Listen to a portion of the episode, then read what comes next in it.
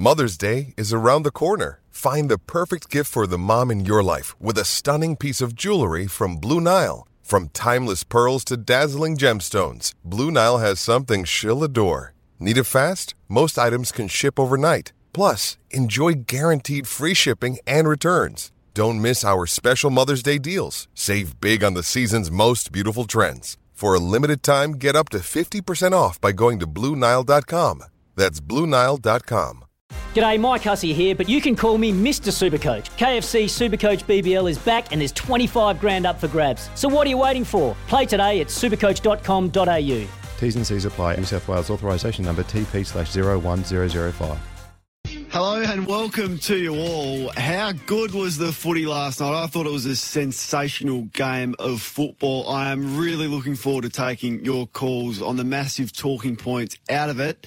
First hour is yours, 1300 736 736. You can send us a text on the Tempur text, a mattress like no other, 0433 98 11 16. Massive show coming up. Richmond fans, Kane Lambert is going to join us. Tom Harley from the Sydney Swans up there. Fair bit to get through with Tom this morning. I'll have a chat to the Melbourne Rebels. We'll speak to Hutto, who's in action behind the microphone for Friday night footy, the huge one. Tonight we've got the quiz over and under and a big, big volcano coming up. So I'm pretty fired up. And I've already done two and a half hours on SEN SA this morning to the point where one caller had to say this to me. Kane, uh, you need to calm down, man.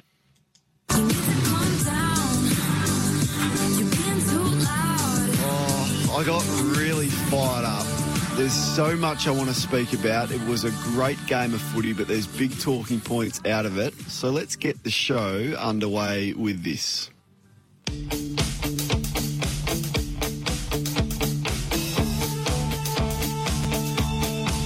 Well, one thing I've learnt is that Dustin Martin has the competition absolutely spooked.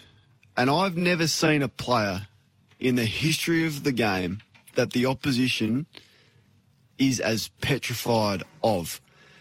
50,000 people at the MCG last night, 49,000 of them know exactly the way that Dustin Martin plays. I don't know how many watched on TV. Would it would it have been six, seven hundred thousand? Well, probably six hundred and fifty thousand of those also knew exactly the way Dustin Martin likes to play. Yet he can still stand at a stoppage with not one opposition player putting any body contact on him or going anywhere near him. And he did it in the prelim final against Port last year, which cost Ken Hinkley's men a shot at a premiership and a grand final berth. He did it again last night. No plan, nothing, nothing to curtail the best player that we are going to see in the last hundred years. How in the world can the player of the century, a three-time Norm Smith medalist, take an uncontested chest mark 10 metres out from goal with not one Carlton player anywhere near him? How can the best matchup inside 50, deep, be Adam Saad? How can that possibly happen when you have a coach that's getting paid six to seven hundred thousand dollars? He's got ten assistant coaches, and you've got forty full-time athletes that did not have a plan for Dustin Martin last night. Why would you not at least try to take away the opposition's biggest weapon? Simon Black did it all in his 323 game career at Brisbane, and here's what he thinks about the opposition leaving Martin untouched. Oh, look, it is amazing, isn't it? I, I was staggered that the, um, you know, like the great players like Dustin Martin still don't have a run with player so often. It's, it's, it blows me away, and I guess it just goes to show, doesn't it, how much team structure forms a part of the side strategy these days, as opposed to um, the old-fashioned scrag and tagger that um, does a does a does a, a mighty job for the team. If I hear we're going to back our system in against Dustin Martin one more time, I- I'll honestly do a Terry Wallace and throw up. So he had 12 disposals in the last quarter when the game was on the line last night. He kicked two for the game. He had six score assists. He had 12 score involvements and nearly 700 metres gained. And the best player of this century ran around again with no one on him. Now, Wayne Carey was great. Gary Ablett Jr. too. Chris Judd was the same. But they were at, at times stoppable. And at the very least, the opposition had a plan to stop them. Dustin Martin has the opposition players and coaches absolutely spooked. And for as good as he is, he is stoppable. He was the difference last night again. And if Carlton missed the finals by one game, it might just cost someone their job. 1300 736 736 to have you say on that or anything else you want to speak about this morning.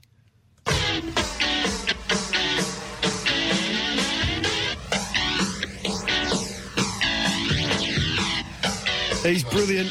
Absolutely. He's thrilling. And he was a story for me last night. He looks hungry. He looks fit. But it's all too hard for the opposition. Teague, I don't know what you did for the last four months. You knew you were playing Richmond in round one. You didn't have a plan. And you cannot honestly sit here and tell me that you had a plan to take away the opposition's biggest weapon, who was again the difference last night. We'll wait and see what happens for the rest of the year. And I'm not suggesting that there's room for the old fashioned tagger who just neglects his game and tries to stop the opposition, but you need a plan.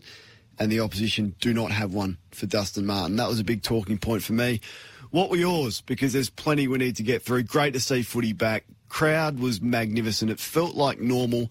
And it was a really, really good game of footy. And there's certainly some areas that Carlton have improved upon and should be optimistic about. Darren's going to get us underway tonight. Welcome to the show, Darren. Thanks for kicking us off. Yeah, g'day, Volcano. Look, mate, uh, for every person that doesn't like you, four people do, mate. So I love your work. Thanks. Um, my subject is I want to talk about uh, the crowds. Now, last night, there could have been 90,000 there, right? Yep. There's 50,000, that's fantastic. There's no reason why we can't have 100% capacity at Victorian grounds. Now, Kane, I think you might know I'm a Geelong supporter. We play Brisbane uh, in two in next weekend, right? Mm-hmm. There's no reason why Kardinia Park can't hold 36,000 people instead of only 18, right? There's no COVID in Victoria. Um, it's just ridiculous. And I, I just feel that a lot of commentators on SEN aren't addressing this problem. Now, you had uh, Whateley talking to the Victorian Sports Minister on Thursday morning, and he never really put that hard question to uh, the Victorian Sports Minister. I, I just think that the Victorian government are getting a free kick here, and the, the people who are missing out are the people who love our game. And Spot on, I- Darren. Spot, you, you're spot on. And a nice little volcano from you. So, uh, Darren's volcano this morning, we spoke about it last week. It, it makes no sense. It, ma- it makes absolutely no sense. Two active cases, is it? Uh, all in hotel quarantine.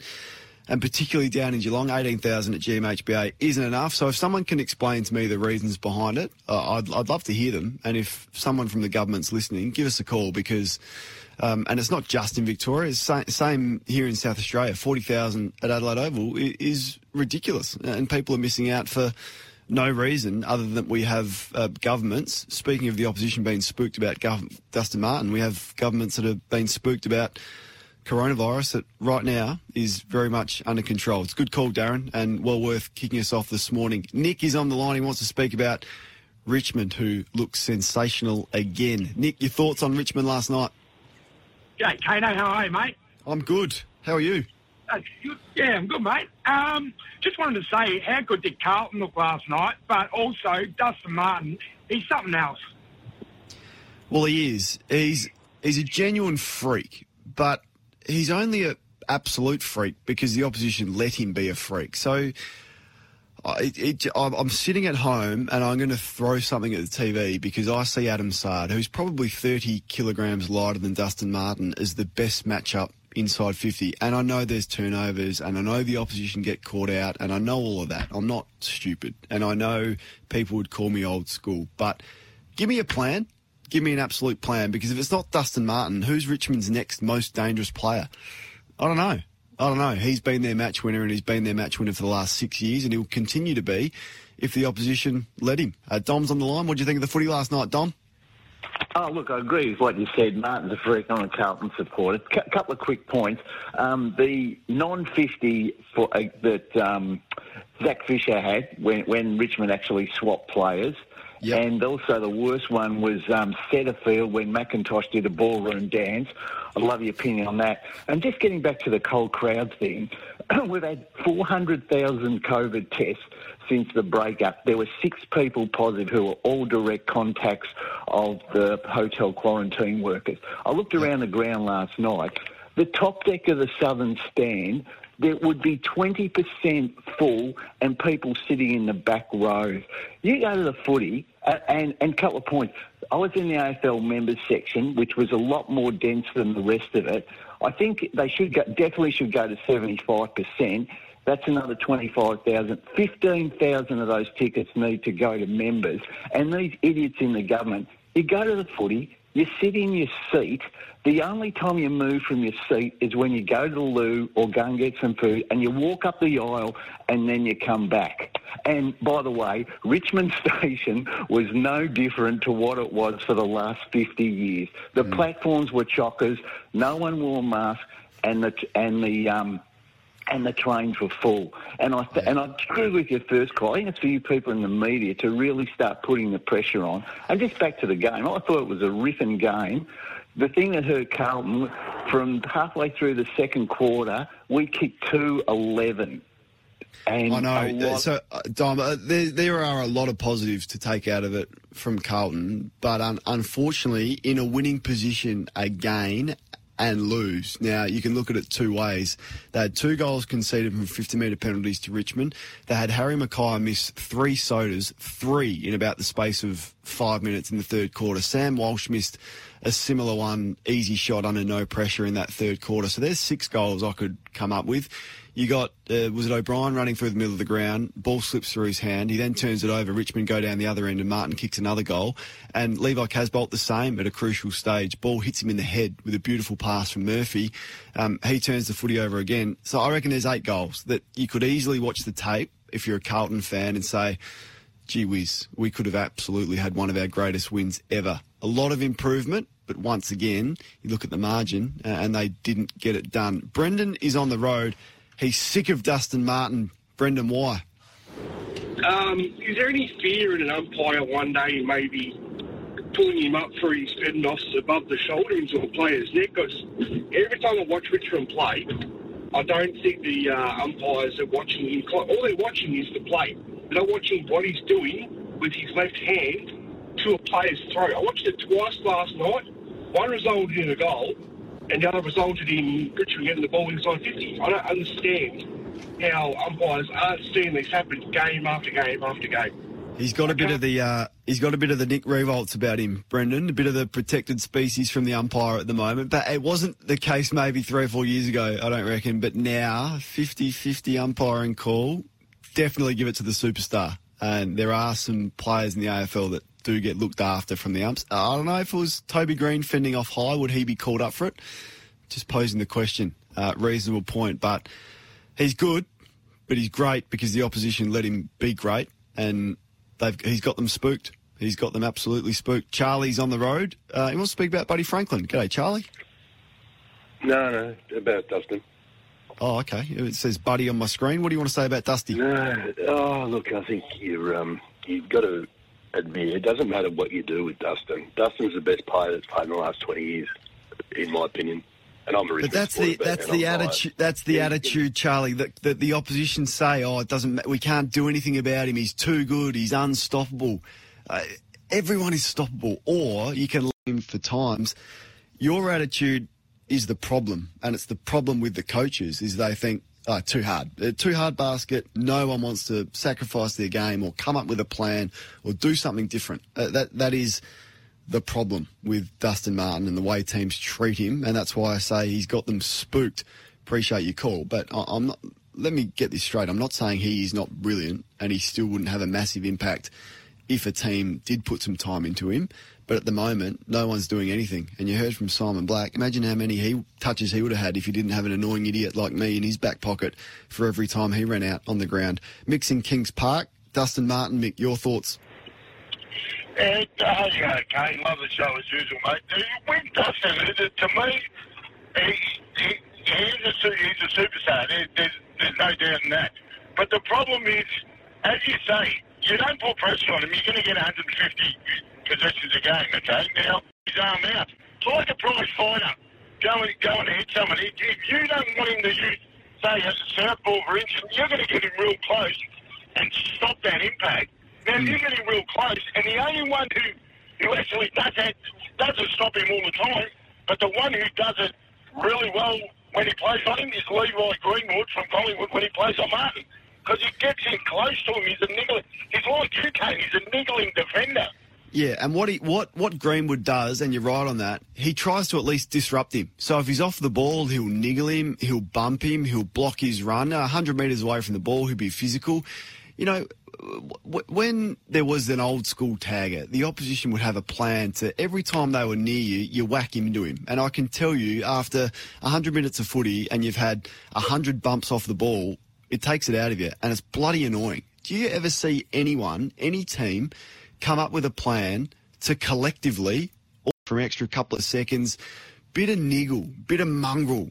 I don't, I don't see it. I do not see it. It's almost like, oh, we're, we're scared of Dusty. I don't want to. It's almost like the, the opposition give him high fives and pick him up off the ground. It's ridiculous. We're playing AFL football with a massive prize on the line, and no one's doing anything to stop him. Oh, I'd love to ask a coach about this. Uh, I've spoken to Ken Hinkley about it. He says, Kane, you're old school. Yeah, we don't play that way anymore. Well, Kenny, I'd argue it cost you a spot in the grand final because you had Darcy Byrne-Jones on him in a prelim final and he made him look silly. It's 19 minutes past nine. We'll get to Pete, Andrew, Robbie, and Con after this.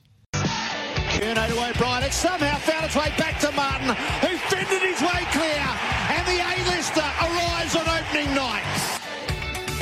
The A-lister arrives on opening night. Jared Sharp last night, that was part of our AFL Nation commentary team. We'll speak to Anthony Hudson, of course, the best in the business, ahead of tonight's huge game. Great game of footy tonight. Collingwood taking on the Western Bulldogs. Impressive signs for Carlton last night, but some lapses cost them victory. Blues fans, how are you feeling this morning? Side, and nothing I saw last night doesn't have me believing that they should probably play finals this year, which would be a good result. Laura's on the line. Um, the crowd capacity has been a hot topic for the whole year on this station. Have you got a view? Laura dropped off. I'm just being told by Benny. So let's go to uh, beautiful Adelaide. 30 degrees here today. Dennis is there. G'day to you, Dennis. Hello, mate. How are you, buddy? I'm well, thanks. Mate, uh, look, this uh, dusty stuff. Look, honestly, mate, I'm a Cats man. I remember back in the day when Baker stood Stevie J, Yes. and uh, Stevie J ended up looking like Santa Claus's reindeer. His nose was that red, but at the end of the day, mate, it takes away all of the toughness. You can't rough them up anymore. It, and you know yourself as a tagger, mate. You, you, you stand them as close as you can. These great players, they know when to get to receive the ball at the right time. But then you go the avenue. Can they get the hard ball all day? And Steve and Stevie J learnt from Baker that day that if you want to get 30 touches, 15 are going to be easy, and the other 15 are going to be hard. And only the only the real good players can do that. Don't do that these days.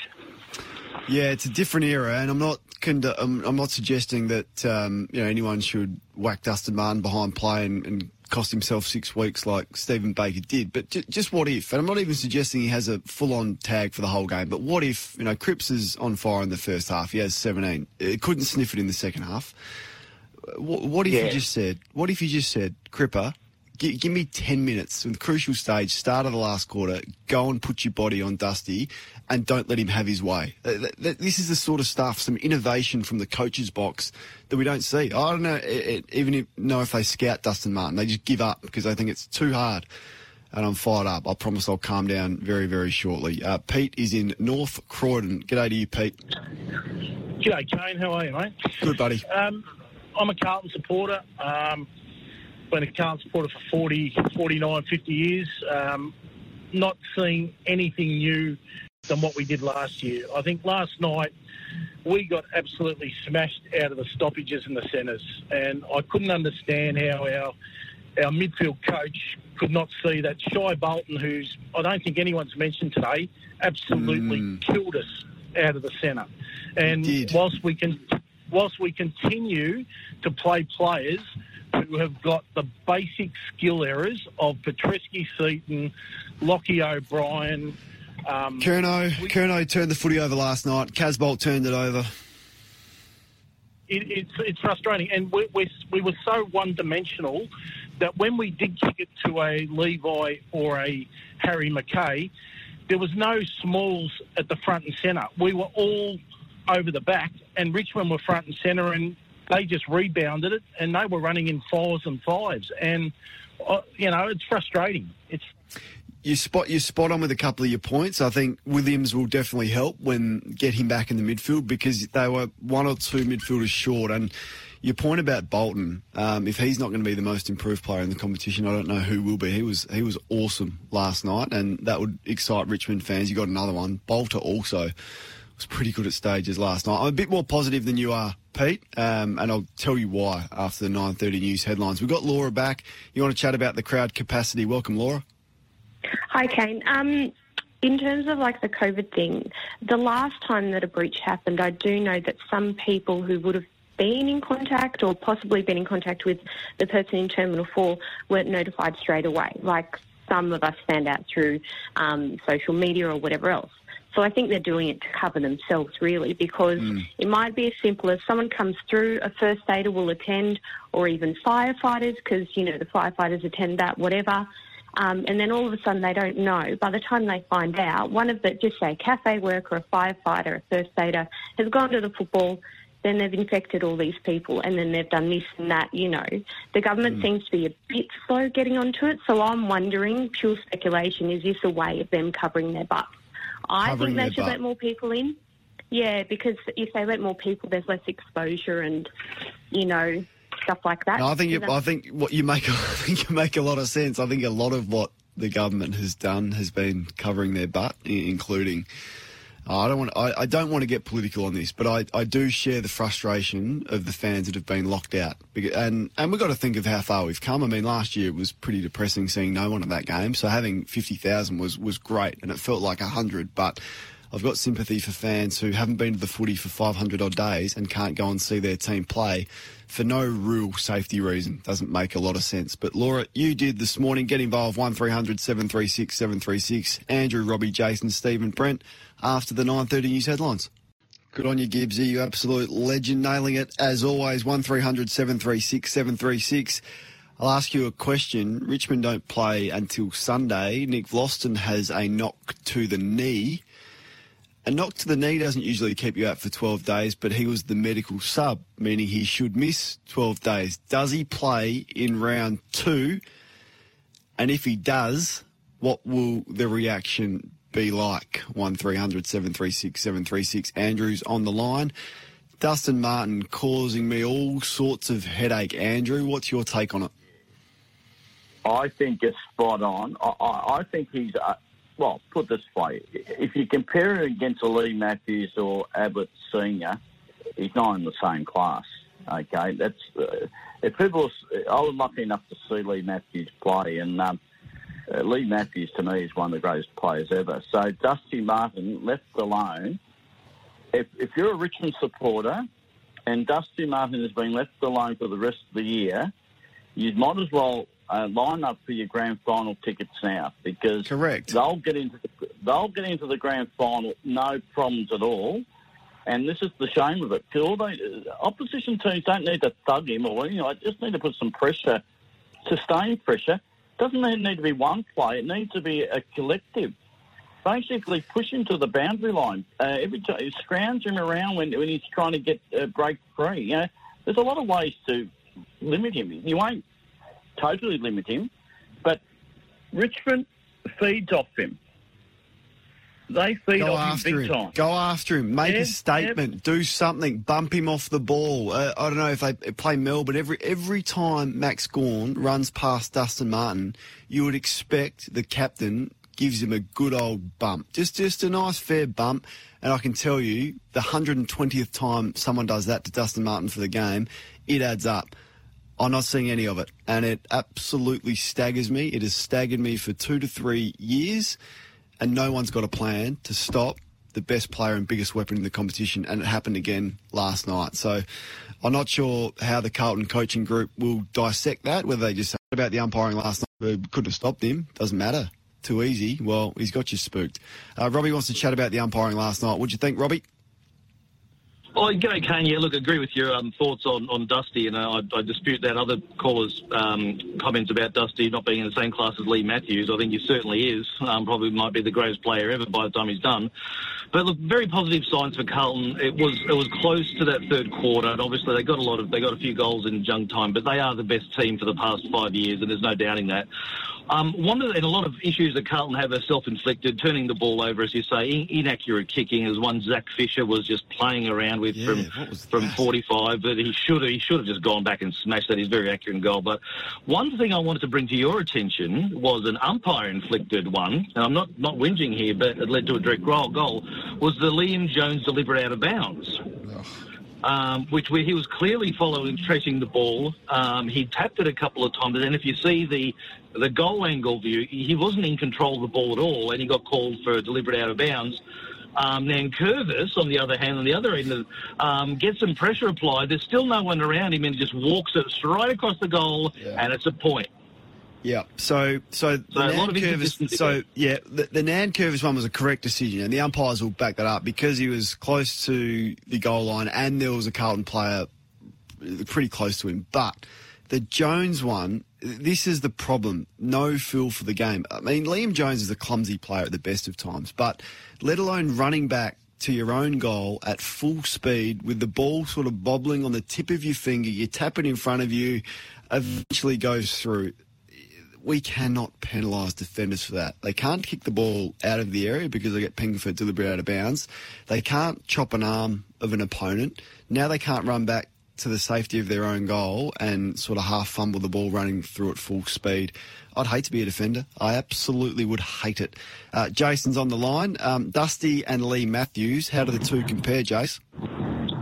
Um, well, they're pretty similar. Like, he's a great player. There's no doubt about it. But what, I find funny is no one goes back on their history. I just, I'm an Essendon supporter. Mm. 2001 season, when Leigh Matthews turned around and said, "You know what? If it if it bleeds, you can kill it." I'm not saying to kill him, but there is a way. Someone's just got to find it. Correct. Plain and simple. And once they find it, then every team will do it. It's like no difference in 2000 with the Bulldogs when they started flooding Essendon. They'll start doing the same tactic. They've just got to have the balls to turn around and go, you know what, this is what we're going to do because this works. So find a weakness for Dustin Martin, and he's he's got a weakness. Like he's not a you know a big aerobic athlete. He's a terrible defender. F- find a weakness and expose it. You got ten coaches in your coaches box. You got full time athletes. You've had a three month preseason to come up with a plan for Dustin Martin in round one, and you served up that. You served up nothing, Teague. I like you, Teague, but you served up nothing last night. And who knows? You finished one game outside the eight. That game cost you last night because of Dustin Martin's brilliance. Who knows where it ends up? I hate to think. Steve's on the road. What would you think about last night, Steve? G'day, Kano. Uh, two points, if I can. Firstly, on the game, I thought it was a really good game. I uh, don't think the uh, final score actually reflected how close it was. Um, but on the on the Dustin Martin, mate, just got to go back to a bit of old school. One player, our best runner, Ed Curnow, tag him out for the whole game, follow him everywhere, put the pressure on at every stoppage. He's a great runner. I mean, he might not get, you know, many touches, but who cares, mate? If you if you take out 50% of his uh, Dusty's input, I reckon we win last night. He, he was the difference. Whatever it is, still going to get his 20. He's probably going to kick a goal, but he's not going to be the influential player that he was if you have someone like Curnow. And if Curnow's not playing that run with role, is he really in Carlton's best team? Like, it's like the ball for me. If the ball's not playing that role, is he in the best team? I would argue the same about Curnow. So let's not try and invent him into a different role that doesn't suit him. As we saw last night, he had a couple of moments that he'd, he'd like to have back. Uh, Brent is on the line. Dustin Martin dominating the discussion this morning. Your thoughts, Brent? Yeah, mate. Um, look, I've, I've, um, good discussion. Um, Dustin's a great player and, and doesn't have many weaknesses like you talk about, but and it's only one player. I'm a Collingwood supporter, so I'll probably focus more on it. But one player seems to have worked out one of his go-to moves, which is the don't argue. Every time Collingwood play him, I see Scott Pendlebury. He doesn't go for the tackle. He goes for the arm, and, and he may not um, cause the holding the ball, but what he does is grab the arm and disrupts the kick.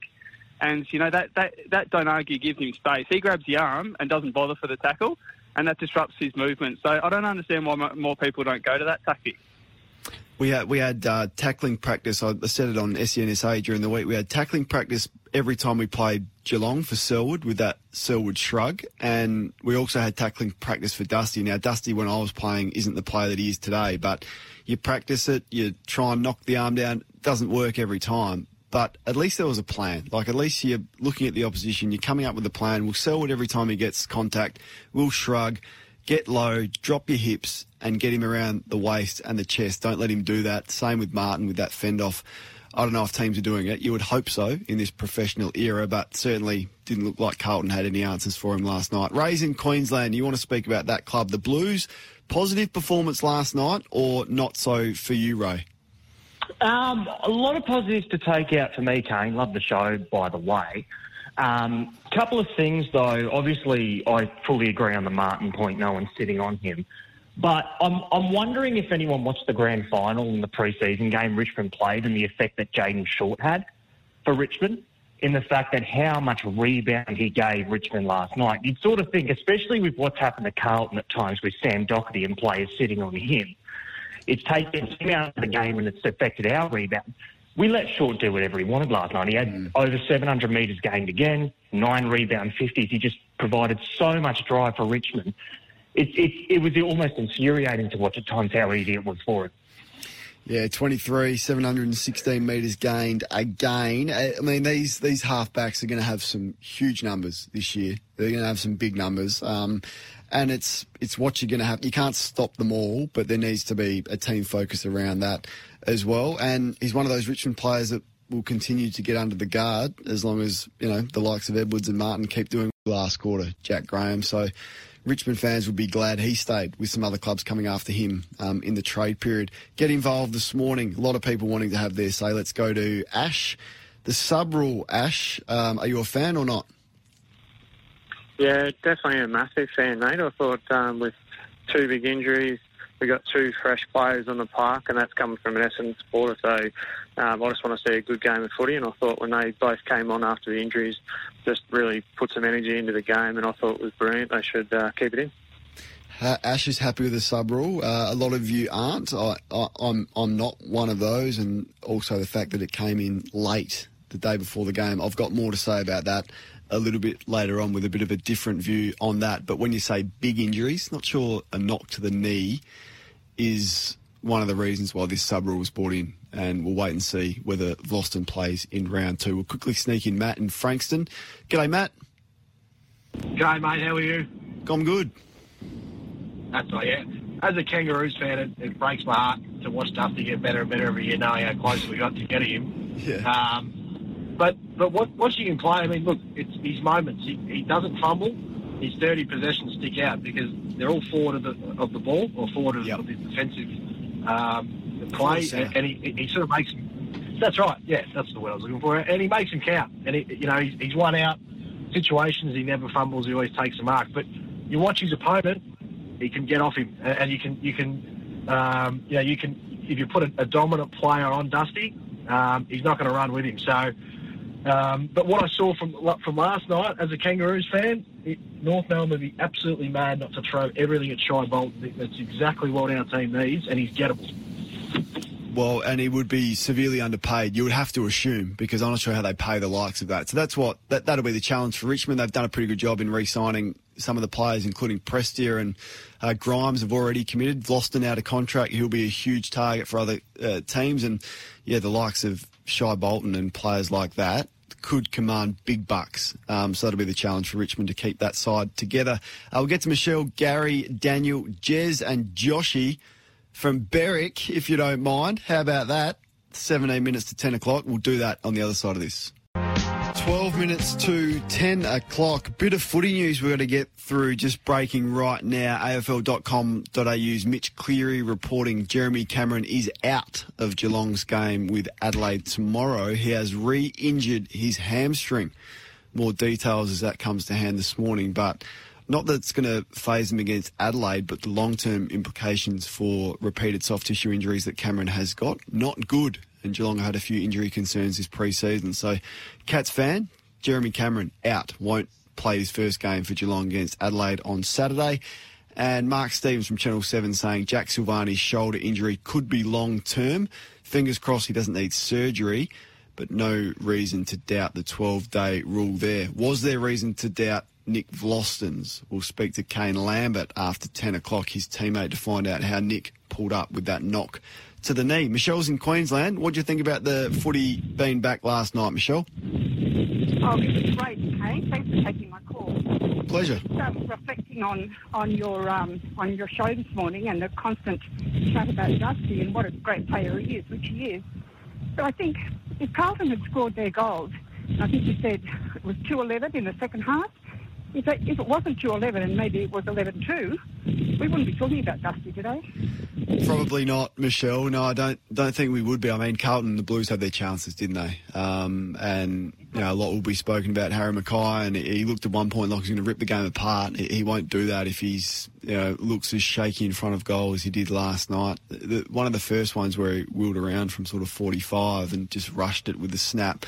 Should have been a set shot, then playing on from 10 metres out. Doesn't usually end well. So you're right, Michelle. Could have been a different story had they kicked straight, but they didn't. Gary's in Perth. Um, what's your thoughts this morning, Gaz? Good morning, Kane. How are you, mate? I'm well, thanks. Hello? Yeah.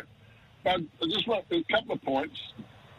Dustin Martin, opposition coaches should be getting their players to do uh, jiu-jitsu, not uh, boxing, so they can attack the, uh, the forearm as it comes out, or the, the uh, don't argue.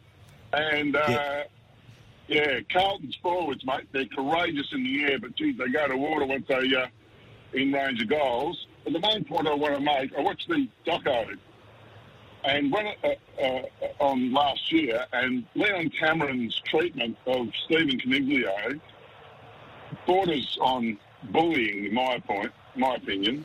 And if I was Steve Coniglio when I was getting in front of the leadership group and in front of the whole team, and I would have been up in Leon's grill. And I'm agreeing with your boss now because I was a bit of a Leon Cameron fan. I used to show my junior uh, footy team I was coaching how Leon's both sides, you know, he was such a gifted footballer, but mate, he's got no man management skills at all. And if I was Steve Coniglio, and Leon's lucky that he didn't have my personality, I'd be up in his grill because he never showed him how to get out of his funk. Just get up on your toes. I mean, please, in this modern era, I want to hear more than rah rah from a coach.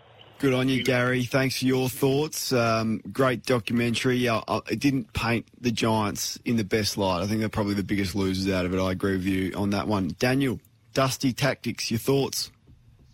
Hi, Kane. Uh, yeah, actually, just the, the caller before me just brought this up, actually. Um, uh, with uh, Dusty's don't argue tactic, uh, arguably one of his best weapons in the game, um, I've noticed uh, Elliot Yeo has chopped away at that fend off arm before to, to some effect, and just wondering why that wouldn't be used more more often. Um, and it's just it's just not something I see a lot of players do, but I have seen Elliot Yeo use it quite effectively. So, just wondering your thoughts on that tactic, and if it's something uh, opposition teams should look at implementing more often. Yeah, I think they speak about it. Um, in the heat of the moment, when you've got a thundering Dustin Martin coming to you and your head's spinning, um, it, it is a hard thing to do in real time. And we can look in slow mo and think, oh, why didn't the player do that or do that? He's, he's a tough game to play. It's physical and he's an absolute expert at it. You, you uh, say the same about Selwood. Why, every time you know he's going to do that, but he still had the most head high free kicks in the history of the game, probably. and, and a lot of them, it still keeps happening. You know what's going to happen, but unfortunately the players haven't been able to execute. Uh, it's seven minutes to 10 o'clock. Still got to get to Jez, Josh, Pete and Jim and Darren also in Sorrento before 10 o'clock this morning. We'll whip through those when we come back next.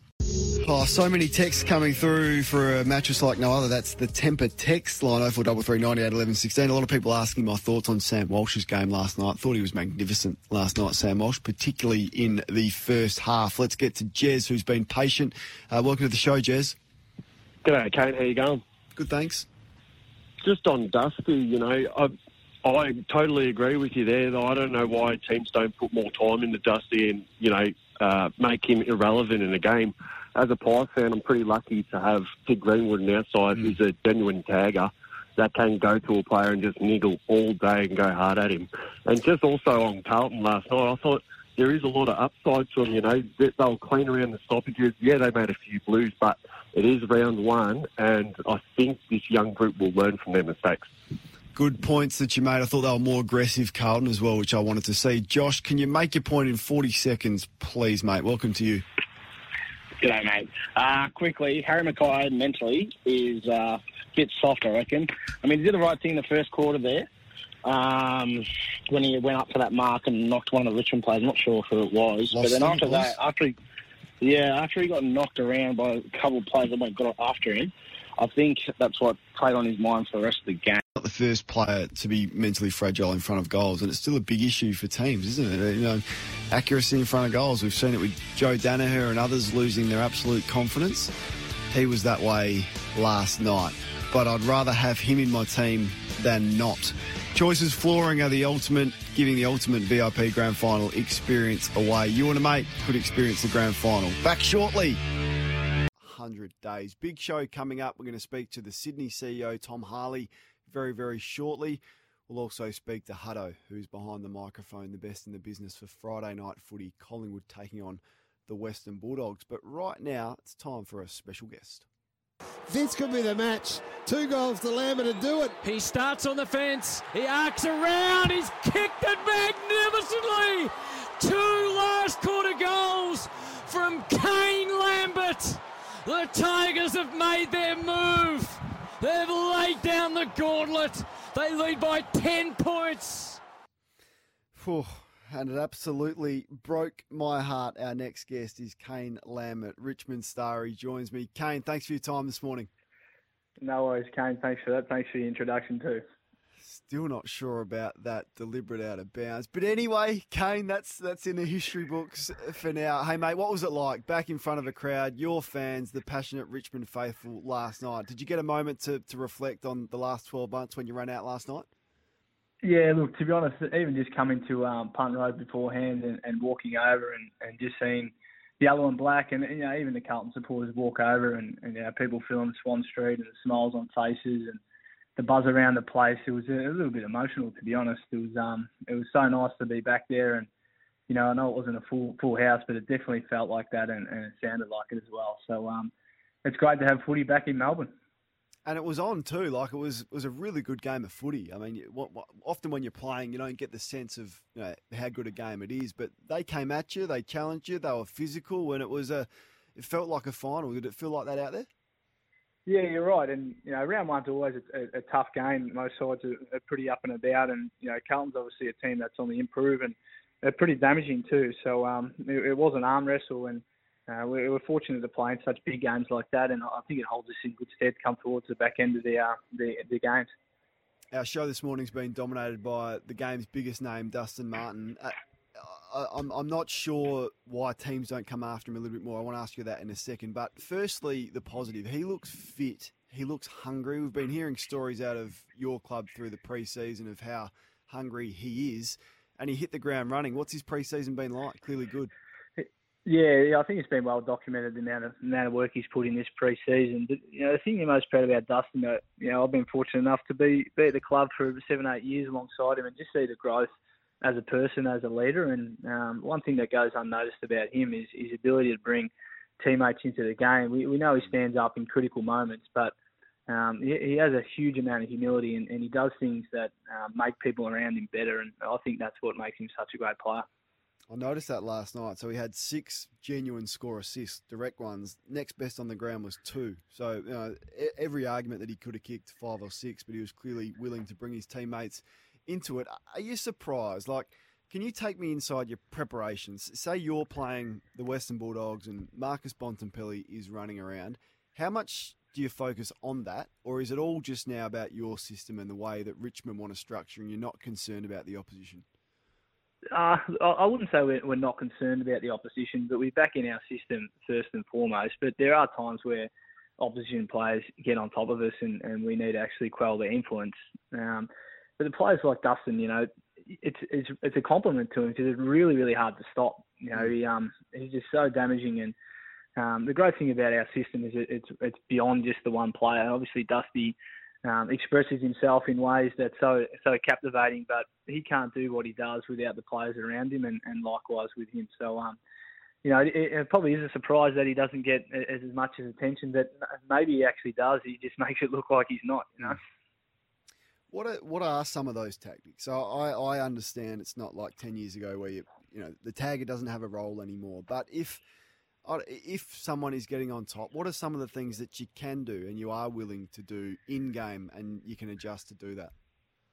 I think typically it comes around you know, stopping the influence at stoppage, um, you know, to getting their hands on at, at stoppage, or it might even go the other way and, and put someone a little bit more attacking and, and trying to exploit them in that regard. I think the um, the team defenses are, are too important for players to actually stand side by side with someone and Yep. following everywhere. Um, it, it probably opens up, up too many holes. But um, I think I think there will be times where we, we'll use that. It might be more of a, a head-to-head and, and, and just try to go um, toe-to-toe with with their best players. But um, I think we back in our team defense first and foremost. Kane Lambert joining us on the captain's run this morning. Another 28 disposals for him last night. Just does it week in, week out. Hey, Shai Bolton, um, he was brilliant last night and a bit more time inside, which surprised me a bit. Uh, he's going to get under a, a few opposition's guards this year like he did last night. Yeah, he, he's a he's a star, Shai, and, and we're going to see glimpses of, of that throughout the year. And the scary thing about him is he's a dual premiership player, and there's so much growth in his game. And you know, he he probably has the ability to uh, play a similar role to what Dustin does. And you know, as he as his career progresses, he'll find the right mix between when, when he needs to be inside or, or when he's in the forward half. So. Um, you know, there's a there's a group of players like Shai Bolton and you know Jayden Short, Jack Graham, we've seen play really really well last night. Noah Balta, these are players who's got a lot of experience in, in senior footy and, and premiership players, but their growth of their game is, is so exciting. And I think they're going to they're probably going to take a, a fairly heavy burden and allow people like Cotch and Shane Edwards and Dylan Grimes to um, just sort of take a little bit of the back seat and, and hand over the responsibility to that group of players. So it's an exciting place to be, and um, you know we're we're really um, really fortunate with the list that we got. Nine clearances for Bolton last night. Uh, I'm assuming that would be a career high. Hey, I want to speak to you about the new rules. Collingwood captain Scott Pendlebury tweeted about halfway through the game last night. He says, Since we can make rule changes very quickly in our game, man of the mark rule, east west movement equals 50, north south doesn't matter. It's about opening up the 45s. Can we have some common sense, please? What was it like experiencing the, the new stand rule for the first time in a real game? Yeah, well, you probably feel as silly as what you look when you just been Yeah. standing there and you know the, the guy with the ball just sort of runs past you. Um, but I think over time it'll evolve like like most rules. It'll be interesting to see if um, you know teams try to um, manage it defensively or you try to exploit it on a, on an offensive sense. So um, you know the, the game will evolve. I think it's obviously speed sped up the game. There's no doubt about that. It's um, you know, longer quarters, shorter rotations, and the game's quicker. It's going to be a year of uh, resilience and, and attrition. So, um, it's really important that players recover and, and, and get ready to go again. I think, it, I, you know, I'm assuming as you, as you said there, was a really good game to watch. So I think as a spectacle, it's it's going to improve. But it'll be interesting to see what teams do. Yeah, it was great. It's good to see the players digging in late as well. Clearly fatigued. Um, there was one point where Channel Seven were sort of counting down the rotations that you had left, and with about four or five minutes to go, you're you're almost out of action. How physically taxing was it as opposed to the shortened game, shortened season last year? Yeah, I think the aerobic the aerobic element was um, really heightened. I think Dimma said in, the, in his post match uh, interview that Shai Bolton was experiencing a, a full body cramp. So um, yeah, there's going to be there's going to be times like that where um, players just out on their feet, but you've got to find something. And I think that's um, I think that's good for the game. And um, you know, there was times last year where we wish the we wish the games were going longer. And um, yeah, it's really going to sort some sort some players and some teams out. And um, you know, effective use of our, our rotations is going to be paramount. Bit of drama. Nick Vlastuin, your first medical sub, hearing knocked to the knee. Um, can Richmond fans have an update on, on how he's pulled up perhaps today? Yeah, he's just in at the moment getting assessed. I'm sure they'll send him in for scans. So um, we'll just have to wait and see what those scans are. Yeah, it might be a little bit more than a knock, I'd, I'd suggest at this stage. But um, how serious, I think we'll find out today with some scans. Are you supportive of it? Paul Marsh, CEO of the AFL Players Association, said you know he doesn't necessarily like it this late. Uh, What, what's the players' collective view on it, and the re- and and why it did come in so late? Oh, look, to be honest, it's a little bit difficult for me to comment. It, it, it sort of come in one or two days before our round one clash, so I hadn't really had much time to think about it. I'm sure, like many rules, it's you know teams are going to look to exploit it in some way, but um, um, you know I think the parameters in place to, to avoid that. Uh, we seen last night that it was it was obviously needed. Whether or not it happens every game, I'm not too sure, but um, yeah, uh, it's going to be challenging for the players who um, end up playing sub. You know whether or not they do it um, for a few weeks in a row. I'm not too sure. It, it is a you know it's hard enough being an emergency, let alone being a Mm. sub, not knowing if you're going to play. But um, you know all these decisions are, are there to make the game better. So I think we've got to give it a chance at least. Do you ever speak about three in a row or not? Oh, not not particularly, Kane. We um, you know, we we, we are a process-driven team, and it's probably this time of year you realise what a marathon the season is, and, and how far away you know September football is, and you know just because of our achievements in the past three or four years, it, it doesn't entitle us to anything this year. And you know if we get caught up in in what may happen, we'll lose focus on the moment and and probably not enjoy ourselves. So you know I think our experience tells us that it's more about the day-to-day stuff and the connections and the relationships and friendships we make more so than you know the, the silverware. But from what we've seen, the hunger's clearly there. I mean, that that's the biggest challenge, I think. When you've been to where you've been, maintaining that hunger in a really close competition when Brisbane and Port Adelaide are coming and Geelong and West Coast are still around the mark, it doesn't appear from the outside you've lost any of that. Nah, we, we haven't lost any hunger. There, there's no doubt about that. But I think the the positive thing for us is, uh, you know, the boys just love the process of, of getting better and, and challenging ourselves to do that. And, and where that takes us, you know, hopefully it's um, to the success at the end of the season. Um, but that's a long way away. Good on you, mate. You got a long day's break. You got ten, which must feel like an absolute lifetime considering you turned it around in three to four days last year. What's on for this week? Rest early and get some training later on in the week, I guess. Yeah, they're really good. The club they've given us a few days off to um, you know rest and recover. I think we've got a a, um, a pretty decent block of, of shorter turnarounds with the six days. So uh, we'll make the most of the, the next few days. Watch a lot of footy and, and Mm. see how the um, the game progresses. You're a star, mate. We really appreciate you giving us your time and, and speaking to the Richmond fans this morning, and good luck for the rest of the year. Thanks, Kane. Appreciate the kind words. Round two, Richmond take on Hawthorn at the MCG. Hope 36 is our number if you're listening to us on SEN SA in Adelaide. It is 10 minutes to 10. One of our favourites on this show, haven't spoken to him for a while, is the Sydney CEO, Tom Harley. The Swans going up to the Gabba to take on the Lions on Saturday night. Tom, thanks so much for your time. No, thanks for having me, Kane. Good to chat. What's the preseason been like? Exciting with a few of these youngsters getting their first opportunity to strut their stuff in a Swans jumper. Yeah, it has been, Kane. It's been, um, I think, I mean, we don't have to revisit what the competition went through last year, but um, from a Swans perspective, we had a really positive hub experience, which was which was great. We've had a young developing team, and um, we've made some significant change to the to the football department. So a couple of tweaks to the coaching program and uh, high performance and medical team, and obviously brought in some really talented kids that um, have uh, had really good summers, and they've all absolutely earned their uh, their spot in the, the round one team to take on the Lions next week. And um, you know we've uh, we're we're optimistic about where we're going. We're certainly not underestimating the task at hand tomorrow night um, against the against the Brisbane Lions. But um, you know we've had a good summer. Um, there's good sentiment around the club. You know a relatively healthy list, which is a, a, a good change for us at this time of year, and uh, looking forward to seeing what uh, how the season unfolds for us. You touched on the changes to your medical staff and your coaching staff, and I want to speak about Don Pyke and his impact in a second. Are you concerned with the soft cap and reduction? Some teams, uh, 11 club doctors, have left roles that they've been in, which is such an important role, as you know. But now we're asking Yeah. doctors to do more. They have a really important game day, vital role. Is that a concern for you or not? Yeah, look, we we we made a change in our um, chief medical officer. Uh, we're fortunate in the sense that we've got a strong relationship with a, a clinic just next door to the SCG. So our previous doctor, Dr. Tom Cross, um, has stepped down, and Dr. Edian Dupree and Sharon Flyhythe have come across while still in the same same clinic. So that's been a bonus. But you're absolutely right. I think. Um, look, we all understand the, the, the reasons for the soft cap cuts. Um, look, from a personal view, and I, I've, I've expressed this, that I think the cuts were uh, a little too dramatic at the Mm. first instance, particularly in those areas, Kano, when you know you've got club doctors who they're not full time, but in a in an hour's sense or a wage Yeah. sense, if you like, but they're certainly full time in in uh, accessibility for the players, and um, and that's uh, when you've got professionals who have other professional commitments outside your footy club, uh, you can't cut there.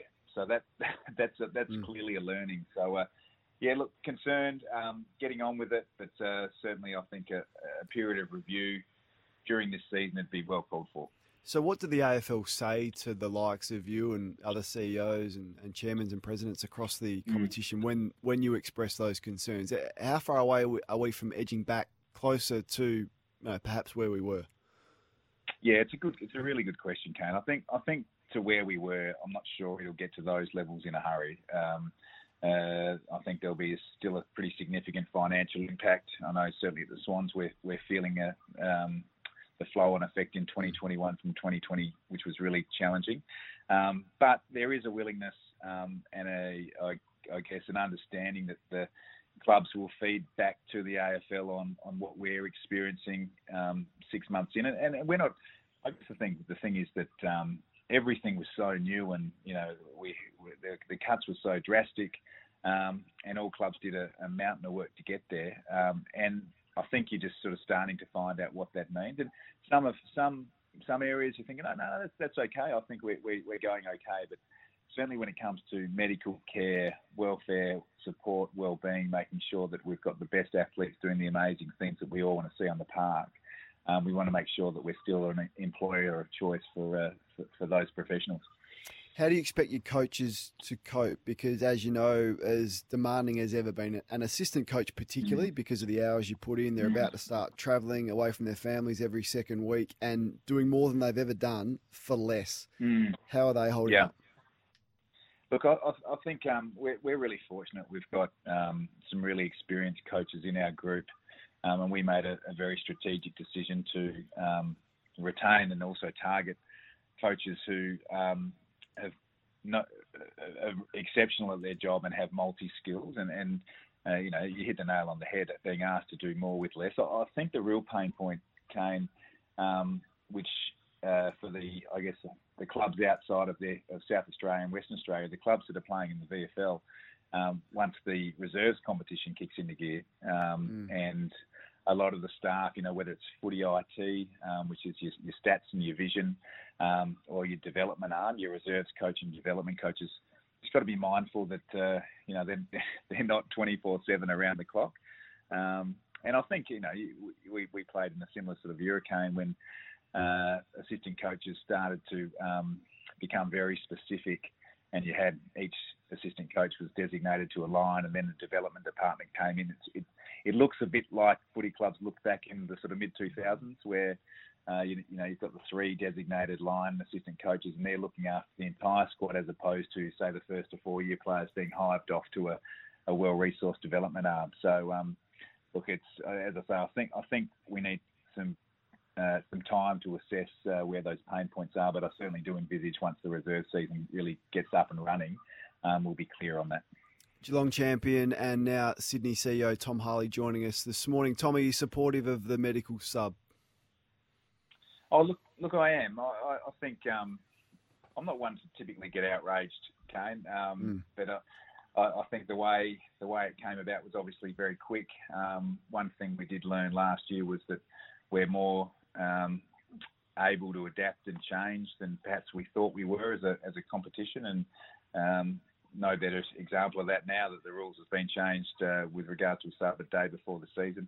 Um, you know, it'll be interesting to see how it plays out. I thought it played out to good effect last night with um, Silvagni and Boston. Um, I thought that worked okay. Um, you know, I was having conversations uh, internally that, you know, if, if I was asked for a personal opinion, not a Swans opinion, just go back to the sub um, as it was.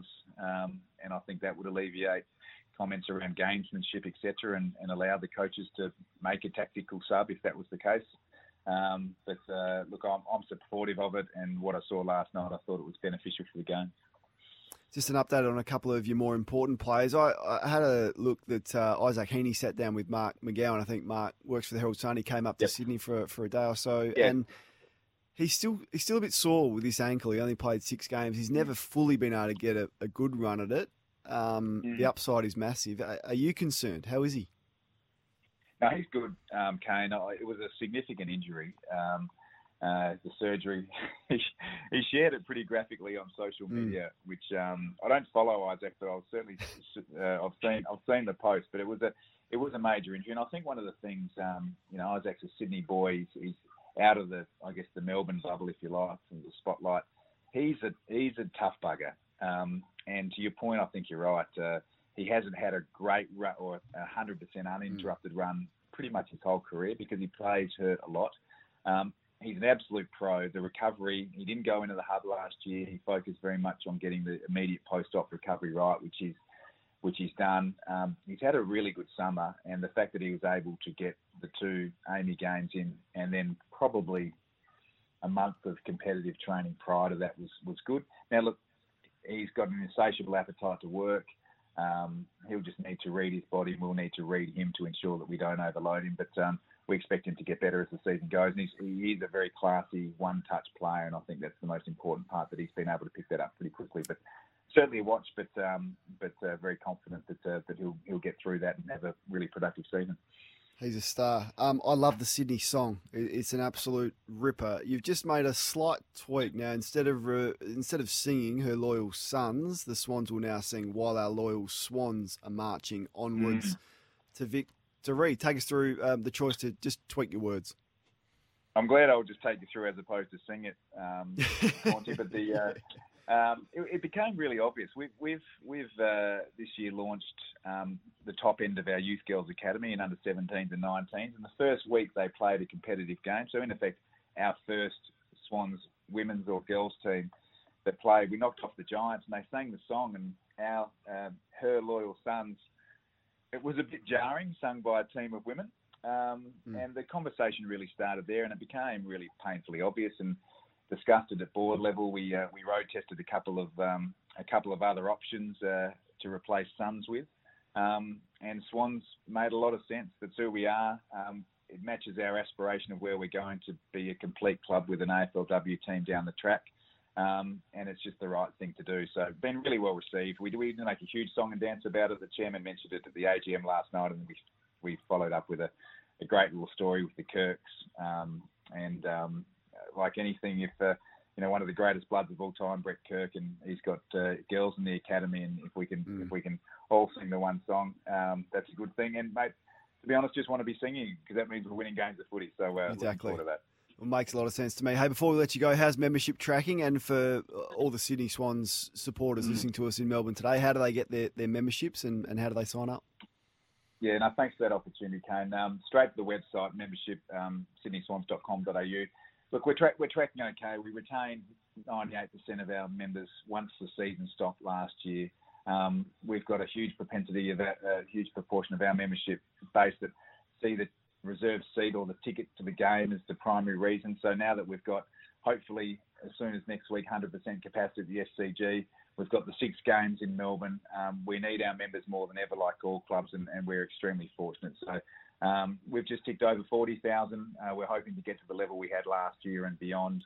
Um, but I, I, if I can put out a call to action to all the uh, the Sydney Swans and South Melbourne Blood supporters out there to, to jump online and, and, and fulfil your membership, redeem your membership, uh, because we need you more than ever. And we're so unbelievably grateful for the support that we've had uh, over the past 12 months.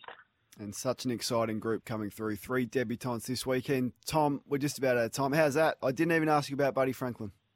Mate, I'll give you a quick runner. He, he's, he's training well. He's in full competitive. Um, so hopefully he's not too far away. And, and footy's better when Buddy's playing. Absolutely. Good luck for the season, mate. Appreciate your time. Thanks, Gordy. See you, mate. Tom Harley, the CEO of the Sydney Swans, looking forward to 21 minutes to 11 o'clock. Time now for you to have your say. We have lines available 1300 736 736 is the number. Um, and Mark is in Swan Hill. We were dominating the program with callers on Dustin Martin and my frustrations over the tactics used against him. Mark, do you have a view? Welcome to the show. Yeah, I do. I just think you get a little frustrated when you talk about Dusty, and you just don't bring up the fact that, yeah, you can say, oh, just put Curnow, Curnow on him the whole game and he'll only kick a goal, but if Dusty's not feeling it for half and quarter of the middle, he'll just go sit full forward one out and kick six on it. Like the problem is, if he's not liking it in the middle, he'll just go sit forward and beat ninety percent of the bloody defenders. So Yeah, yes, no, I- and in the I- transition is where he loses. I understand that, but we all know what he's going to do. Like we've got we've got smart coaches whose full time job is to work out how to beat the opposition, and no one has come up with anything, or, or, or worse still, tried anything. Is is the bigger criticism and. I get that if he gets Curnow, he'll go sit at full forward, like he did with Levi Greenwood. And I think Greenwood did a pretty good job in the midfield. Um, a game a year or two ago, Martin went forward and kicked three. I get that, but surely there's a plan to stay with him until you can hand over to a Sam Docherty or whoever it is, whatever matchup you want to come up with. But more so, put some physical pressure on him. Try and disrupt him. Get him angry. Getting him giving free kicks away. Physically take gas out of him so he doesn't end up with 12 disposals in the last quarter when the game's on the line like he did last night. Do something. Please do something. Because at the moment, the attitude is like yours that, oh no, he'll just do this and then he'll go for it's too hard. It's not too hard. Give me something, try something would be my response to that, Mark. Janine's on the line. Uh, you're a Carlton supporter, Janine. Were you glass half full or empty after last night? Oh no, I'm not Carlton. No, no, Oh, no. sorry. Kane, wash your mouth out. Oh, it says no, Carlton supporter on my screen. Lifetime, no, lifetime Richmond supporter, 15 year member.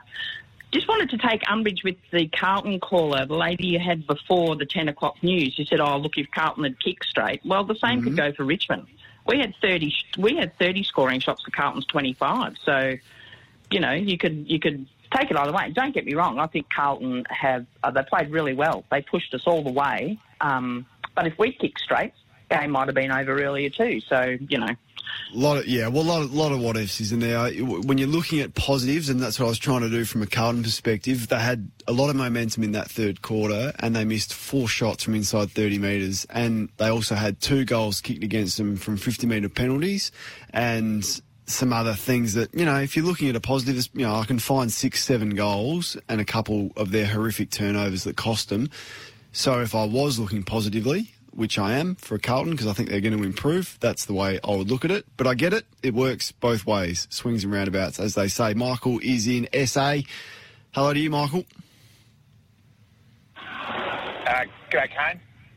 Loud and clear, mate. You're on. Yeah, g'day, Oh. g'day, Kane. It's Malcolm, mate. Oh, it's got, uh, we're having a bit of trouble. We're having a bit of trouble with my screen. It's uh, it's Malcolm, of course. I know you well, Malcolm. What do you think about uh, the footy last night and, and Benny Lyons just apologising for uh, getting your name wrong? I'll throw him, I'll throw him under the bus. No, it's not a problem. Oh, yet again, I've made this point to you before, Kane. I don't get over how players don't do written exams on the rules. The Carlton guy gave away the 50 for the encroachment area is just dumb through not knowing the rule inside out. So we, again, we'll practice 100 hours for me trying to palm the ball down your throat, but not know the rules inside out. You know, it's a full-time job and it's meant to be professional. I don't get players not knowing it, knowing the rules. Yes, Liam Jones maybe not understanding that, but even then, that should be a case of just know it inside out. I just don't get it. Once, yeah, once the umpire tells you to stand, you then cannot move sideways or forwards and backwards. You're right, and they should know the rules. In their defence, I guess some of these rules come in really late, and they've only had sort of two pre-season games to get their heads around it in real time, and pressure builds. But there is really no excuse, Malcolm. You're right. I agree with you. John's in Geelong. G'day, Johnny. Johnny's just not there at the moment. We'll get back to John very, very shortly. Ryan, oh, Johnny, I do have you, mate. You want to speak about Dustin Martin? Yeah, yep, yep. How you going there? Just um, wanted to speak about. Uh, you, you're talking about the tactics for Dustin Martin. I have a little bit of a rugby league background, and I know with AFL, you know, the rules stipulate you can tackle anywhere um, from the shoulder down basically to the knees. It always amazes me that with Dustin Martin's like upper body strength that they always try and go for him around. He's got that famous "don't argue," but you rarely see blokes going for his thighs. And I understand that people say, "Well, then he gets the handball away," but hmm. I- I'd much rather Dustin Martin handballing 30 times a game than you know kicking 30 times a game forward of centre. I just don't see any, as you said, like no coach has seem to have tried anything different yet. See, this is the innovation I want, uh, John. Take take something away from him. You're not going to take it all away from him. So uh, attack his thighs and make sure he can't run away, and then kick the ball 65 metres down the ground. He had 19 kicks last night, nearly 700 metres gained. I'd rather like you, Martin, handballing than kicking. Uh, It's it's a tactic that we haven't seen. Come up with something, please, before I absolutely lose my mind. Good on you, Johnny. Good suggestion. I'll share a story a tactic that we used against um, Patrick Dangerfield one time when I was still playing. Dangerfield absolutely flying at, at one point, and whilst you're not going to fully be able to tag Patrick Dangerfield out of the out of the game, he had what he did have this tactic at uh, ball ins where he was ball ups, I should say, where he was running this same route every time. So the instruction was for me to sort of be on his back shoulder and then a young Ollie Wines at the time to come from a different position and not even worry about the ball, just run smack bang into Dangerfield as he was getting the ball off hands. And it was something. It was a tactic. And I think it was um, in a showdown that we did it. Wines runs into him, bangs heads with him, and all of a sudden Martin, um, Dangerfield's off with the blood rule. Big win, big tick. Well done, young Ollie Wines. I thought, geez, that's impressive from a young player to do that on Patrick Dangerfield. They're the types of things that I just don't see happening um, with Dustin Martin. No physicality, no roughing him up, n- nothing at all. But I'm not going to bang on about it. Ryan wants to speak about the sub rule. Do you like it, Ryan?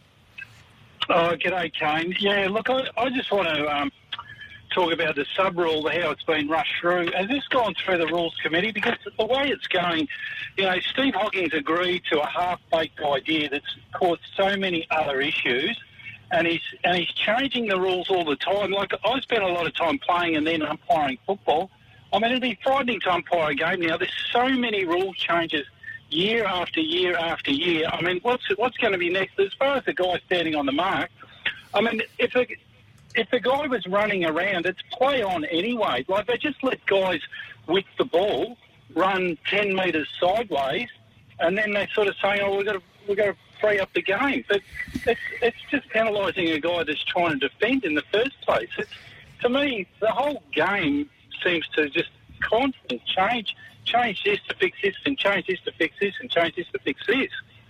Saw a terrific tweet last night. Someone said the sub rule was brought in, so everyone whinges about that and forgets how bad the stand rule is. I thought, well done to the person. I wish I knew your name because I'd credit you. I thought it was very clever. Denise is on the line. Dustin Martin. Denise, your thoughts? Well, I'm a listening supporter, so, you know, I've got no alliances. Mm-hmm. But if you were to put a player on Martin, sort of just one player that would be with him everywhere, and when he when that player went in, you have your next closest player come up and double team Martin. He hates it when there's two of them there. He, you can see it on his face, and that way you've got a, chance of getting the ball and um, hopefully not leaving too big a hole in the rest of the team. And it's it's it's Reesmo. It's the, it's the sort of the one I just shared with with Dangerfield. So it doesn't look like two players are on him at the time. But if you time that player to collect them on the way through, then he almost is double team, and he can still win the footy. Like he can still go after and win the footy as the opposition. But I just want to see an innovative coach do something, and I haven't seen it. Wayne is on the line. What do you think of the footy last night, Wayno?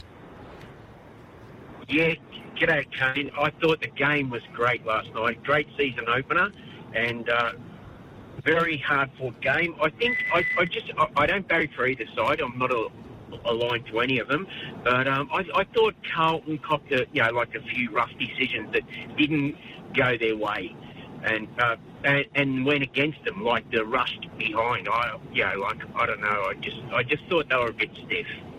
They were a bit stiff. I thought they were on the end of a couple of dodgy ones. Every team's going to get them, no doubt about it. 10 minutes to 11 o'clock. Plenty more coming up on the captain's run through until 12 o'clock. Stick around. Servicing starts from just two forty nine for passenger vehicles and three forty nine for commercial vehicles. All bookings include guaranteed next day booking. Book online melbournecityvolkswagen.com.au. LMCT 111924. On SEN, the Captain's Run with Kane Cornes. Six minutes to 11 o'clock. The Melbourne Rebels are back and they're going to play tonight against New South Wales Waratahs at AAMI Park. Tickets are available from Ticketek. One of their biggest stars joins us on the show. Richard Hardwick, nicknamed Dicky. Dicky, thanks for your time. Uh, thanks for having me on, Kane. Great to Hey, be I here. underst- I understand, appreciate that. I understand last year was disrupted like every sport was. Is this season looking more normal for you for you guys? Yeah, last year was uh, was an interesting interesting one. Being on the road for most of it. Um, the beginning of this year was a little bit disruptive, but uh, we we are looking forward to having four four home games in the run here at home. So that's going to be really good for uh, the mental state of a lot of the players. So it's going to be exciting. So playing in front of crowds, I guess yeah, in Melbourne, you haven't done that for a long time, clearly. No, something like 378 days or something like that uh, since we've been back in um, front of the crowd in Melbourne. Um, so we're, we're really excited to come down and play. There's a, there's actually a handful of players that have never played at AAMI Park and have been around our team for a couple of years now, which is which is scary to think. That is scary to think. It's going to be amazing and great to see they get a good run of it of four in a row. Hey, uh, I'm sensing a, bit of a South African accent. Uh, what's your story and how did you arrive in Melbourne and in Australia? Um, so I was born in Namibia. Uh, my parents brought me across to Perth when I was eight. Um, I grew up and I did most of my rugby in Perth, and then in 2018, I moved over to Melbourne. Um, and I've been playing here. This is my fourth season with the guys here, and uh, it's it's been awesome to see how we've been building through those four years, those four seasons, and um, getting some uh, really big accomplishments for the Melbourne Rebels, and we're hoping to uh, take the big cup this year. So you fell in love as an eight-year-old or younger, uh, the other side of the world. You've come across to Perth. Did you? It's easy to get influenced as a child, as your mates are playing Aussie rules or cricket or whatever it is. You maintain the love of, of Union clearly. Yeah, was that difficult as a young kid? Um, no, I don't think it was difficult. Um, coming from Africa, main sport is uh, rugby, and then in Perth there's so many Africans, so it's basically home away from home over there. So um, I ended up playing a whole bunch of sports um, when I came over here. I played AFL, I played soccer, I played cricket, played rugby, um, and then my dad was and my dad and mum were like, "Mate, you need to decide. We can't carry carry on taking four kids to different sports. Uh, you need to pick um, what you want to do, summer and a winter sport." And then obviously I was like, "Nah, I'm, I'm going to stick to rugby here." Mm. And I and you're an Aussie. You- it was awesome. you- well, it's brilliant. You you you're an Aussie now. You, you've played for the Wallabies as well. So was are you, are you a passionate Australian now? Have, have we got you? Oh, 100%. I uh, told my I told my parents um, when I start supporting South Africa was when I put the, the gold jersey on. That was I, ma- I made my first uh, uh, appearance uh, when I was 18 in the the junior Wallaby squad. So I was from then it was turned to 17 years old. I was supporting Australia and everything everything to do with Australia. It's an it's an awesome country and it's given me great opportunities. So um, I definitely want to give back. You know. Love that. Now I'm looking at your your dimensions: 183 centimeters, so six foot. You weigh 102 kilograms. You'd make a nice AFL midfielder. Is it too late, clearly, to convert you to AFL? I think those guys run too much for my liking. but Uh, and good man. Well, runs away from you. So I'd- rather have the contact coming directly Yeah. down my channel. but if if you got a hold of them, uh, you'd smash them. So that that that would be a bit frightening for them. Hey, mate, great to have you guys back in action, and looking forward to chatting with you throughout the year. Good luck tonight when you take on New South Wales, and we'll be following your your progress closely this year. I really appreciate it, mate. Thank you very much for having us on. The Melbourne Rebels are on tonight against the Waratahs. Premiership hero Kane Lambert. We also spoke to Sydney Swans CEO Tom Harley. Took a bunch of your calls and read out a lot of your text messages. And took your reaction to the footy last night. Still plenty of time to do that with heaps of talking points coming up in the next hour or so. Our next guest will be behind the microphone for Friday night footy, the best in the business, calling the game tonight with Gerard Whateley, Gerard Healy, and Jordan Lewis on from six o'clock Melbourne time. I'm not sure there's a better team on radio than that one. And leading it is my next guest, Anthony Hudson. Huddo, have I got you there? Welcome. You've got me, Kano. How, how are you? The old volcano. How's it How's it flowing today? So? The vol- the volcano's a bit upset. I had uh, I had Mark give me a call a little bit earlier and say, Kane, you just need to calm down. And it's not not the first time I've been told that. Huddo, I don't get why someone hasn't come up with something for Dustin Martin. Like, like gi- give No. me. I don't, I don't care if it doesn't work. Just give me something. I'm in your camp on this. I must admit, I heard you at the top of the show. Um, there has to be better ways. There just has to be. And I, I've discussed this with clubs at times. And uh, Nick Nick Robertson, remember he, he got under his skin that day. Going That's going right. back. Like he doesn't even play anymore. That's going back four years ago. And and it really got Dusty. It, it it got under his skin. And no one really. I mean, they half tried it a few since. You mentioned De Boer did the good job, mm. but yeah, I don't know. It's it, it is frustrating, but what a gun! I mean, he really just separates Richmond from any other team. He's done it on the biggest stage so many times, and he did it again last night. So you just got to. Uh, yeah, I, I totally share what you say, but at the same time, you've just got to recognise what a, what a champion he is. I've seen the ads for uh, Kayo and Fox Footy, I'm assuming as well, with yourself calling Dusty going to bed and doing some ironing. Did you get a chance to have a chat to him? What, what sort of character he is and how much have you had to do with him? Oh, no, look, I haven't had a lot to do with him before then, and I, I was still equally as fascinated by him by the end of it. We spent most of the day filming that ads, as you know, they take a bit of time. He was he was delightful. He was really really good to work with, and he's got a good sly sense of humour. And um, you know, you do a 400 different takes, so we were you know giving it to each other and Cam Munster a bit as the day went on. But yeah, I'm still still fascinated in him, and um, you know, he, he's not a massive one for small talk, but we, we Mm. had we had a few, few few chats, and he was interested in, in, in me and, and other people that were on the set. So I got yeah nothing but uh, praise for him personally, and um, but yeah, when, when I was I was standing on the edge of the bed next to the bed when he was shooting that scene in the bed.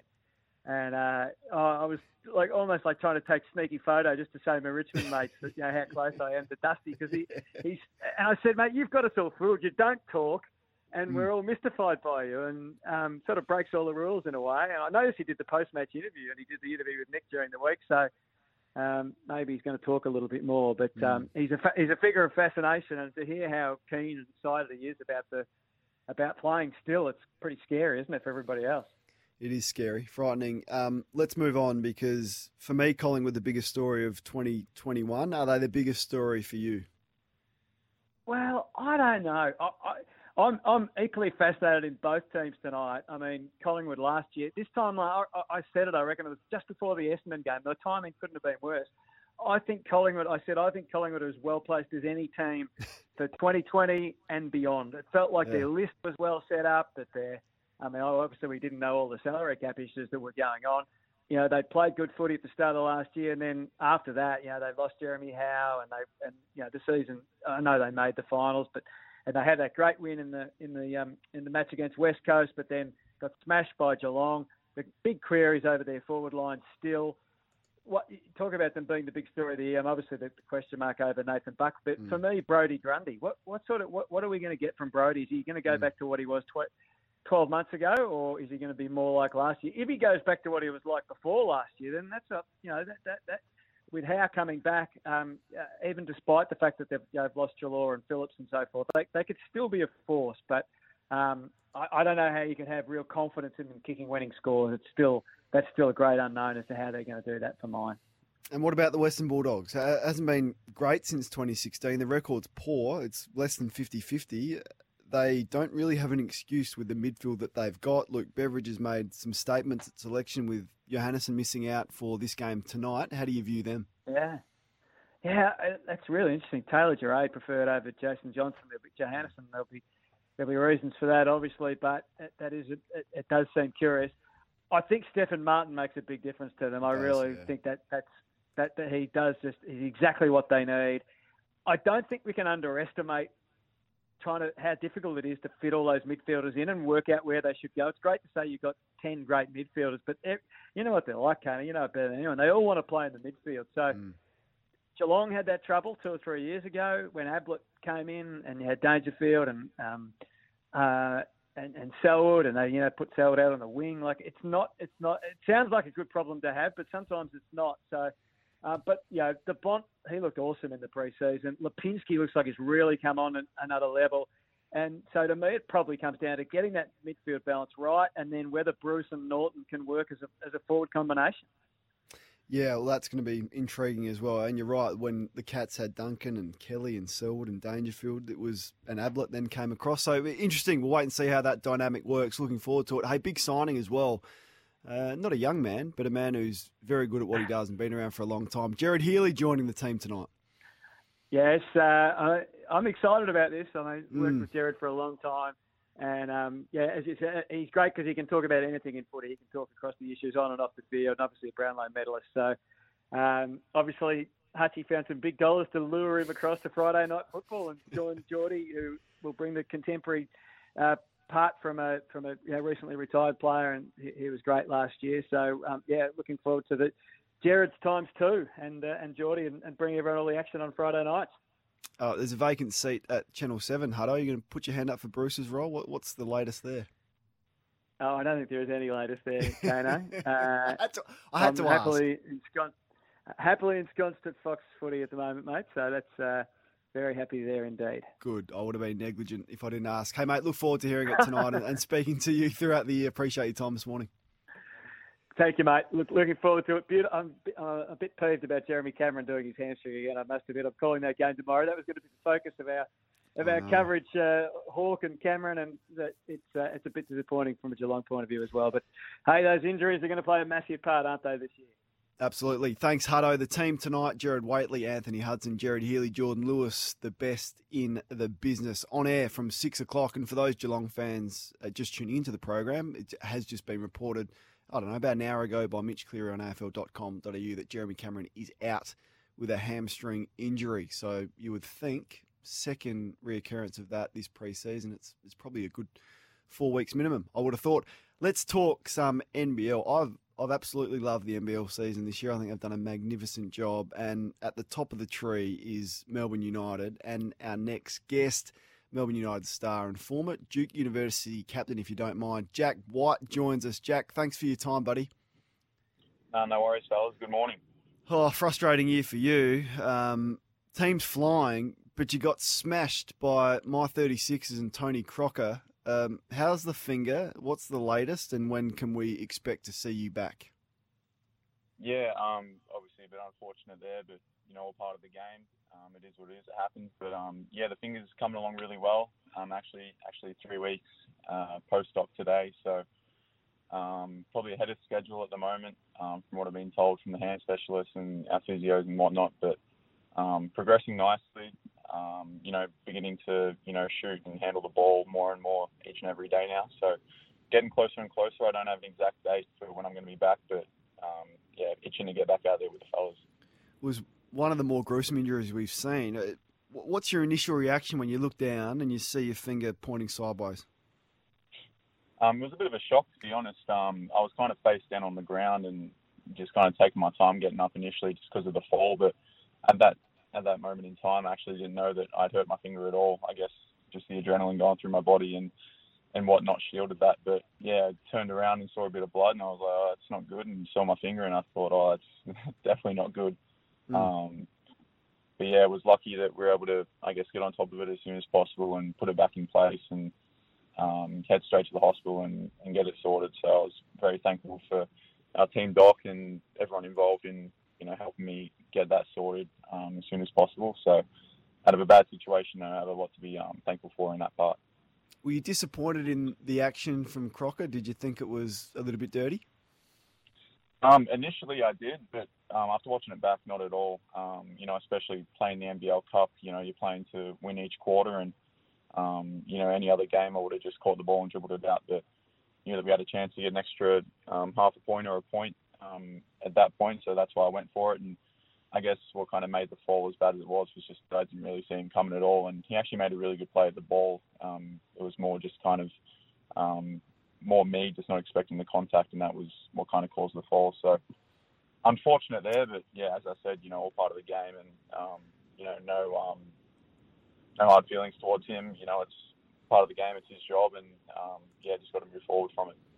Melbourne United's Jack White joining us on the show this morning. Melbourne United sitting on top, but it is close. I mean, from first to fourth, there's only one game separating the rest of the competition. Jack, I'm fascinated by the college system um, in the US, if you don't mind me asking, and, and Duke being the absolute behemoth that it is in your time there.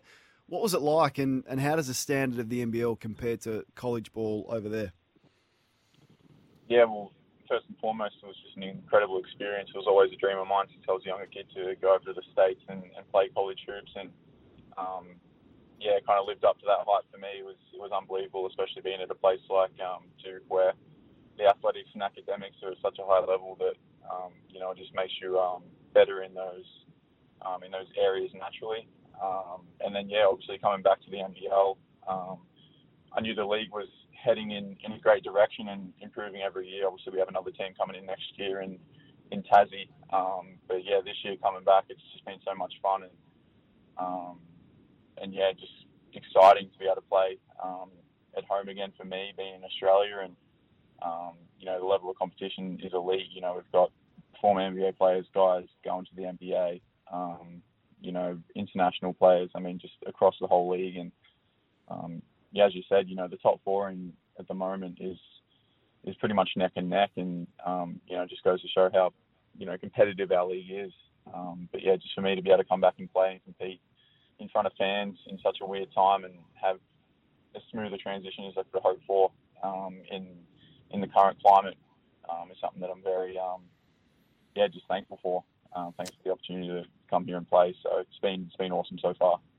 And it's a legitimate avenue to the NBA now. We, we've seen it. Um, you're a young man, 23 years of age. Is is that still the goal, or is it the goal for you to get there? Um, yeah, no question. It still definitely is a goal. You know, for me, I want to I want to be an Olympian. I want to represent Australia at the highest level, and um, I want to play at the highest level. And you know, or even though that Australia is, you know, continuing to improve and, um, you know, be one of, if not the best league outside of the NBA in the world. Um, you know, the NBA is still definitely a goal of mine and something I've dreamt of as, since I was a kid. So it's definitely still on the bucket list there and, um, yeah, working towards that. Well, good luck to you, mate. Can't wait to see you back in action. Melbourne United absolutely flying and, and look forward to the time when you're back on the court, hopefully soon with that finger injury. No, I appreciate it, man. Yeah, can't wait. Itching to get back out there right now. Jack White from Melbourne United. Melbourne United flying on top of the NBL table with about, I don't know, 28, 20 odd games to go left in the season. So still a long way to go. This. On SEN, the Captain's Run with Kane Cornes. 24 minutes past 11 o'clock on the captain's run. Thanks for your company this morning. It's been a big show. Plenty more still to come. We'll get to Chad's Brothers quiz very, very shortly and more of your calls. Not often I do this where I go double bang. So almost a double volcano on the captain's run this morning. In the thrilling 2014 preliminary final, Alastair Clarkson's Hawthorn held off a fast finishing young Port Adelaide side by just three points. Now, Hawthorn went on to demolish Sydney, as we know, in the grand final the following week, claiming back to back titles. Playing in that prelim final for Port Adelaide was a quietly spoken 27 year old with a bushy beard called Justin Westhoff.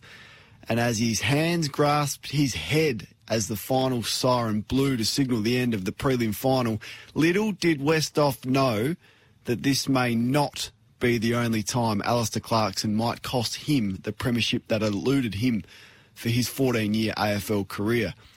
Clarkson's stunning power over the AFL has again been exposed this week after he floated the medical sub idea in a coaches meeting with the AFL just last Thursday. A meeting where four of the 18 coaches were absent. Luke Beveridge, as we know, he's spoken about that. Damien Hardwick, Adam last year, when Clarkson whinged about the holding the ball adjudication, bowed to his demands and changed another rule. We had 69 tackles. I don't think we had a free kick from a tackle. 69 tackles, and not one of them can be adjudicated holding the ball. What's happened to our game? If that's the spectacle that we're trying to search for in our game, our game's in a dreadful space because we're just not playing the free kick. It's frustrating. Be- Please, umps, just play them to open the game up. So mid year, after that little sook, the AFL changed the rule. There is no way Westhoff would have been encouraged to retire at the end of last season had Port Adelaide known the 23rd man medical sub would be introduced for the 2021 season. Westhoff is the ideal medical sub. He's the most versatile players or one of that's ever played the game and he's played every position on the ground.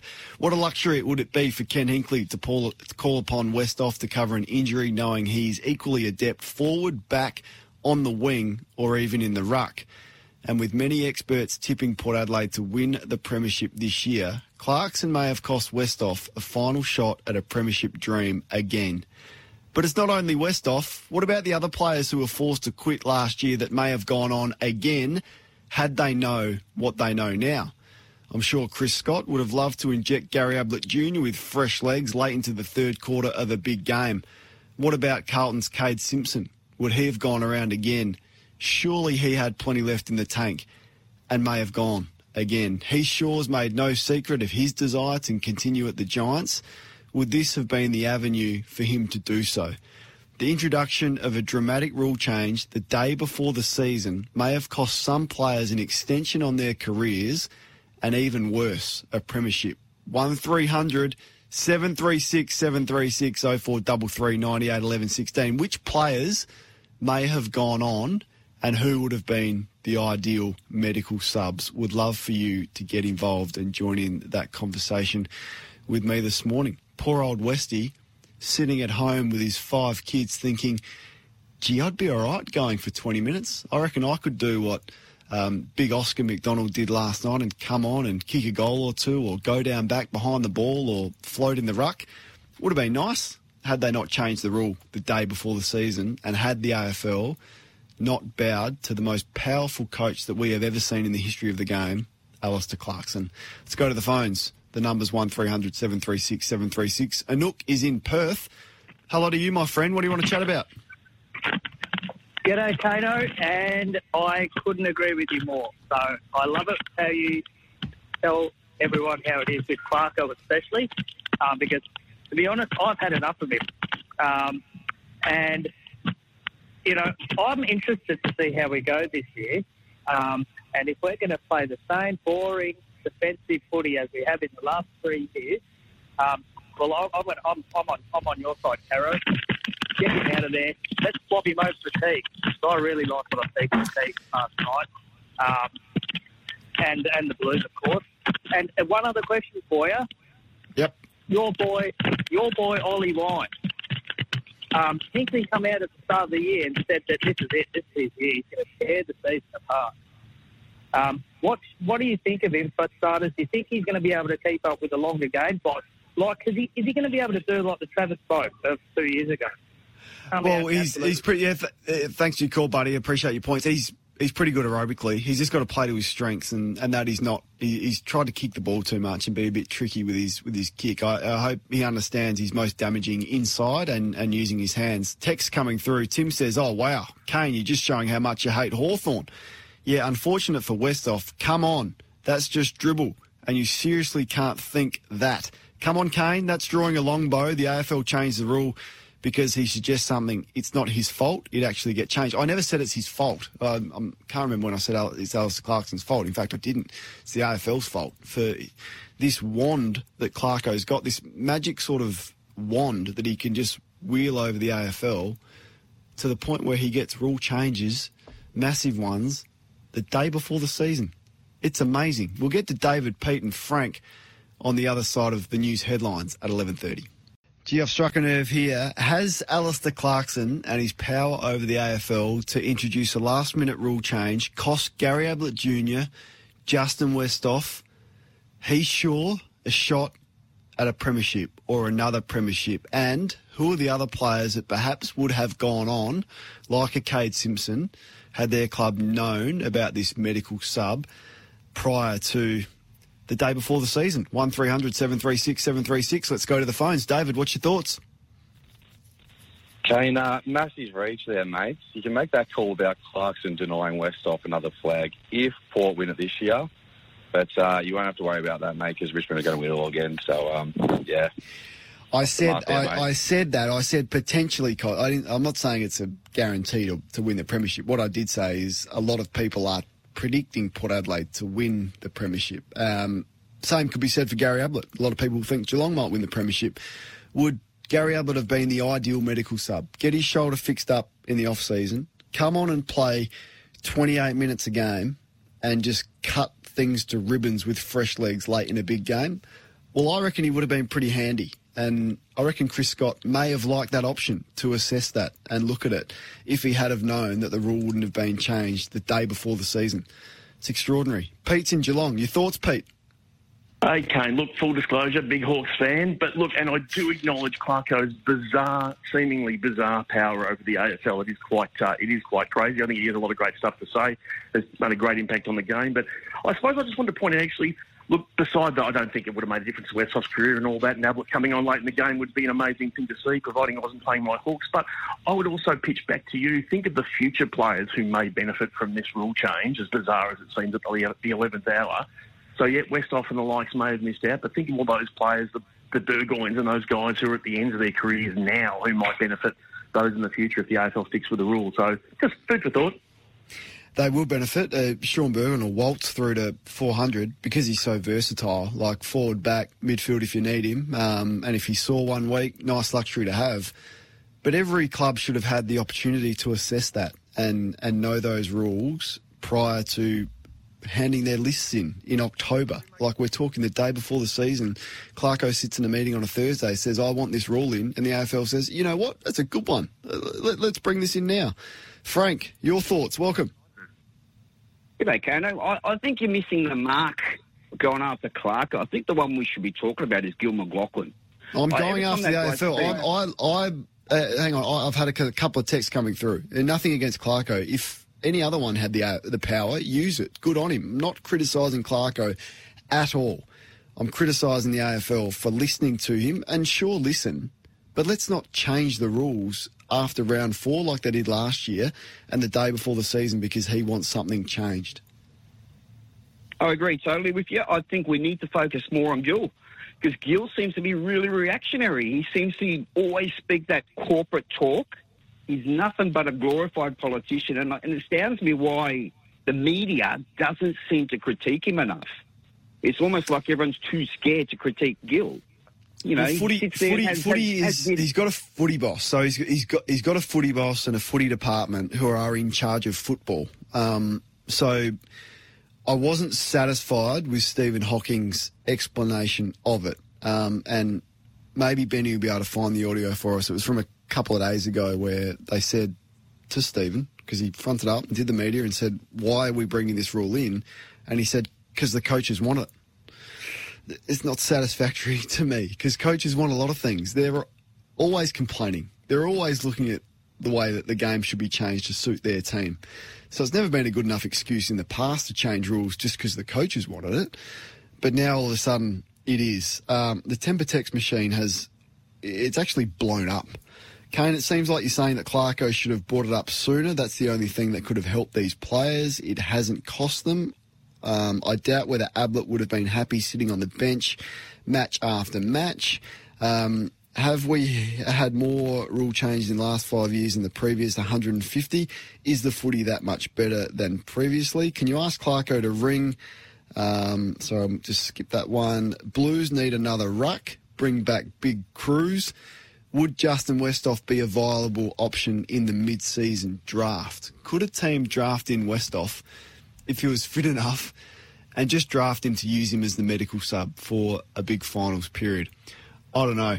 Hey, the other thing I wanted to ask you, um, Travis Boak said during the week, former Port Adelaide captain, that he wants to play for a long, long time. Let's have him to listen to Boakey about how long he wants to keep playing the game for. Yeah, I don't really see age as, as, as any sort of factor until I probably start not enjoying the game as much. Uh, I, I think so. Um, I think you know anything sort of anything sort of possible as, as long as you um, you know as long as you put the, the, the time and, and the effort into to what you want. And um, you know I've still still got a lot of dreams and a lot of goals that that um, you know that I want to chase. And I just love being around this footy club. I love playing footy and. Um, you know that's what that's what keeps me motivated. I take a, a lot of inspiration from from you know like guys like LeBron and, and Tom Brady and these older guys still playing um, and, and still doing their craft. And it's just about putting time and money into, into your body and mind. So he was asked, can he play till he's 40? And he said, I think so. Um, I I think he can. I- absolutely think he can, provided he doesn't lose his agility and his speed. Now, long way to go. He's 32-ish, so it's eight years away. Long way to go. Who is the most likely to be the Tom Brady of the AFL? So Dustin Fletcher played his last game as a 40-year-old, which is extraordinary in itself. I know he had a period out there which which may have helped there. Brent Harvey was 38, and I reckon he had a fair bit left in the tank before North Melbourne sort of cruelly said goodbye to him. Craig Bradley was 39, and Shaun Burgoyne's going to play game number 390 tomorrow against Essendon as a 38 year old. Who's the current players that could play till 40? I reckon Boki could do it. How professional he is and, and how he looks after his body. There's advances in science, um, the medical field recovery, and there's more money in the game, so there's more of an incentive for players to keep playing. David Mundy's 35. I don't think he'll quite get there. Buddy Franklin's 34. I don't think Buddy will get to 40. The one I think can is Collingwood captain Scott Pendlebury. I think he's the most likely to play until the age of 40. Still doing exceptionally well in the midfield, but if Scott Pendlebury could go to half back, a little bit like uh, Matty Boyd did for the Western Bulldogs for the last sort of five years of his career, I think that is a possibility. 0433 98 11 16, the most likely current AFL player to play until 40. Travis Boak wants to play until that age. Who's the AFL's current day Tom Brady? Let me know your thoughts. Even better, lines available. Jump on the phone. Have your say like Justin has done. Who could play till they're 40, Justin? Scott Pendlebury, mate. He's Yeah. never had pace, so he doesn't. You can't lose what you've never had. You don't. You don't lose your brain. Like look at Cam Smith. Cam Smith was never super quick. He was never huge. He was never massive. It was his brain that got him through. I'm with you on that one. He's he's smart as well. Reads the play. Wouldn't really have to play on anyone across half back. New rules will suit him. He's not going to lose his skill. Still going to be a beautiful user off half back. So he's 33 at the moment. Still dominating in the midfield. Don't see a reason if he wants to and if he's hungry enough to do so to play until he's 40. Do you agree with Justin? Pies fans can Pendlebury play till he's 40 and can Boak do it? Don't forget to listen to This Is Your Sportive Life. This is your sporting life on Sunday from 10. Sam Edmund talks to former Australian netball captain Liz Ellis. She's a ripper, Liz. Thanks to Tobin Brothers Funerals, celebrating lives. 20 minutes to 12 o'clock. We'll come back with David from Geelong and also the world famous over and under on the other side of this. Stick around. It's time to play overs and unders with Kane Cornes for Tempur, a mattress like no other. Well, we get Johnny, our man, to read out a statement, then we decide whether it is over or under. What's he got for us today? We'll start with number one. What this sub now creates is a whole series of headaches for everyone. The doctors will have to substantiate whether or not a player can play the next week. If that player doesn't get called upon, he, for his welfare, he won't be able to do a training session that night. So we'll need to staff a training session on Saturday morning. And with the soft cap cuts and everyone doing more than they ever have before, as you can tell by what I'm saying, I, I don't support it. Alastair Clarkson will change one more rule before the season is done. Over or under? Uh, a bit of fun to start us off. I, oh, I don't know. I, I wouldn't put it past him, but I'm, I'm going to go under. Just amazing. Um, laughable that you can have a coach change two rules mid year or just before the start of the year. Um, I've never seen it before. Luke Beveridge isn't happy about it, and rightly so. Let's get to number two. Peter, do you like AFL? Next question. Not really, no. Look, I've never been a fan, and, and I don't want to take any away from the great athletes of the AFL players because, you know, they're great athletes. And they have to be because it's such a boring sport. You know, uh, um, there's a lot of other people that love the sport, but they must love a lot of other boring things too. And unfortunately, these AFL types think they're better than anyone else, and they're Victorians, which uh, doesn't help either. Yeah, well, they got the Quinella. Yesterday, NRL chairman Peter V'landys labelled the game of AFL as boring. Volandis will criticise the AFL 35 more times in 2021. Over or under, Kane? Oh, let's go over Johnny. He's obsessed, isn't he? I love him. He's great. He's great for his sport, um, and he has an opinion, which you know I love. You know, these these boring people that cover the game that don't have an opinion. He has one, but you don't see Gillon McLachlan bagging the NRL. Um, but V'landys continues to bag Victorians and the sport of AFL. So he probably will go 34 more times this year over, which is concerning. Number three. Victorian clubs have been, well, alerted, tapped on the shoulder, worded up that the go-home desire of top draft pick Fischer McAsey exists, Jared. So McAsey, some people will remember, the number six pick in the 2019 national draft to the Adelaide Crows is considered almost certain to request a trade back to his home state at season's end unless there is a, a dramatic reversal of fortunes there. After Sam Edmund told us Adelaide's Fischer McAsey is headed to a Victorian club at the end of this year, Adelaide football director Mark Ricciuto said he expects McAsey to sign in a month or so. McAsey will sign with Adelaide in a month. Over or under? No, it's over a month. Roo, I like I like your optimism, but usually with these stories, as Adelaide know better than anyone, smoke there's fire, and when significant journalists, particularly in Victoria, are reporting this, it usually means there's some truth behind it. So Roo can be as confident as he likes and says that he'll sign in a month. It's going to be over that. Hopefully they get it done because you hate to see second year players leaving the club that drafted them to go home after they've proven nothing in the game. So I don't want to see it, but I'm not that confident. Couple more. Number four. So Gawn to increase the Melbourne lead to 13 points and make it six successive goals. He's done just that. Melbourne coach Simon Goodwin says captain Max Gawn will spend more time forward this year. Gawn kicked just one goal last year. He will kick 15 in 2021. Over or under, Kane? One goal for Max Gawn last year. Is he the player in the game that makes you the most nervous when he's having a set shot from 30 metres out directly in front. That's a subject and a talkback topic for another day because he makes me nervous. Jordan De he's up there as well. Gee, he makes me nervous. And, and now chuck in Harry McKay. Will he kick 15 goals? I think over. I think he will. I think he has to. I think, I think he has to, particularly with Ben Brown and Weideman out. Um, good luck if he's not, because I'm not sure who else is going to kick the goal. So I'm going to go optimistic. I think Max Gawn kicks 21 goals in season 2021. Smith turns around the left. High ball. Roughead. Roughead has marked. Roughead one behind. Are going to win. On Easter Monday, Geelong play Hawthorn at the MCG. There'll be 70,000 fans in attendance. Over or under? Uh, not sure Dan Andrews is listening this morning, but the rivalry deserves over. I'm going to go optimistic again. The pressure is coming from the AFL on the Victorian government. We've got to get back to the footy in Victoria, particularly. There will be over 70,000 for what is probably the best rivalry in the game at the moment. Geelong taking on Hawthorn, and that will be a sight to see. That was our over and unders this morning. How'd we go? 1300 736 736. Plenty of Tempur text coming in this morning. In fact, it's blown up. Tempur, a mattress like no other. Jake wants to chat about Dustin Martin. Your thoughts on the Tigers superstar, Jake? Yeah, I think he can. Um, I think he can play till he's forty. Uh, I reckon in his mid mid thirties he can go forward. Plays a permanent forward. He'll end up playing 400 games and kicking 500 goals. Uh, he's at 250 goals now. Uh, he's at 225 games. I think he can uh, certainly get to that level. Yeah, we heard his manager come out. We spoke about it on the show a few weeks ago. Say that he wants to play for another eight years or something. So that would that would put him to 40.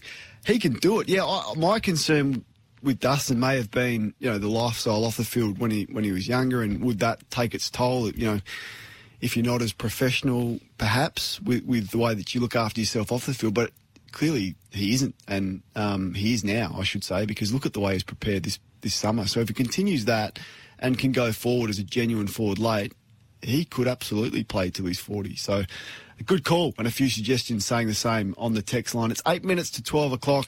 We'll be back to wrap up the captain's run on the other side of this. G'day, Mike Hussey here. Get on board Australia's best fantasy cricket game, KFC Supercoach BBL. It's fun, free, and easy to play. Play today at supercoach.com.au. T's and C's apply. New South Wales authorisation number TP slash 01005.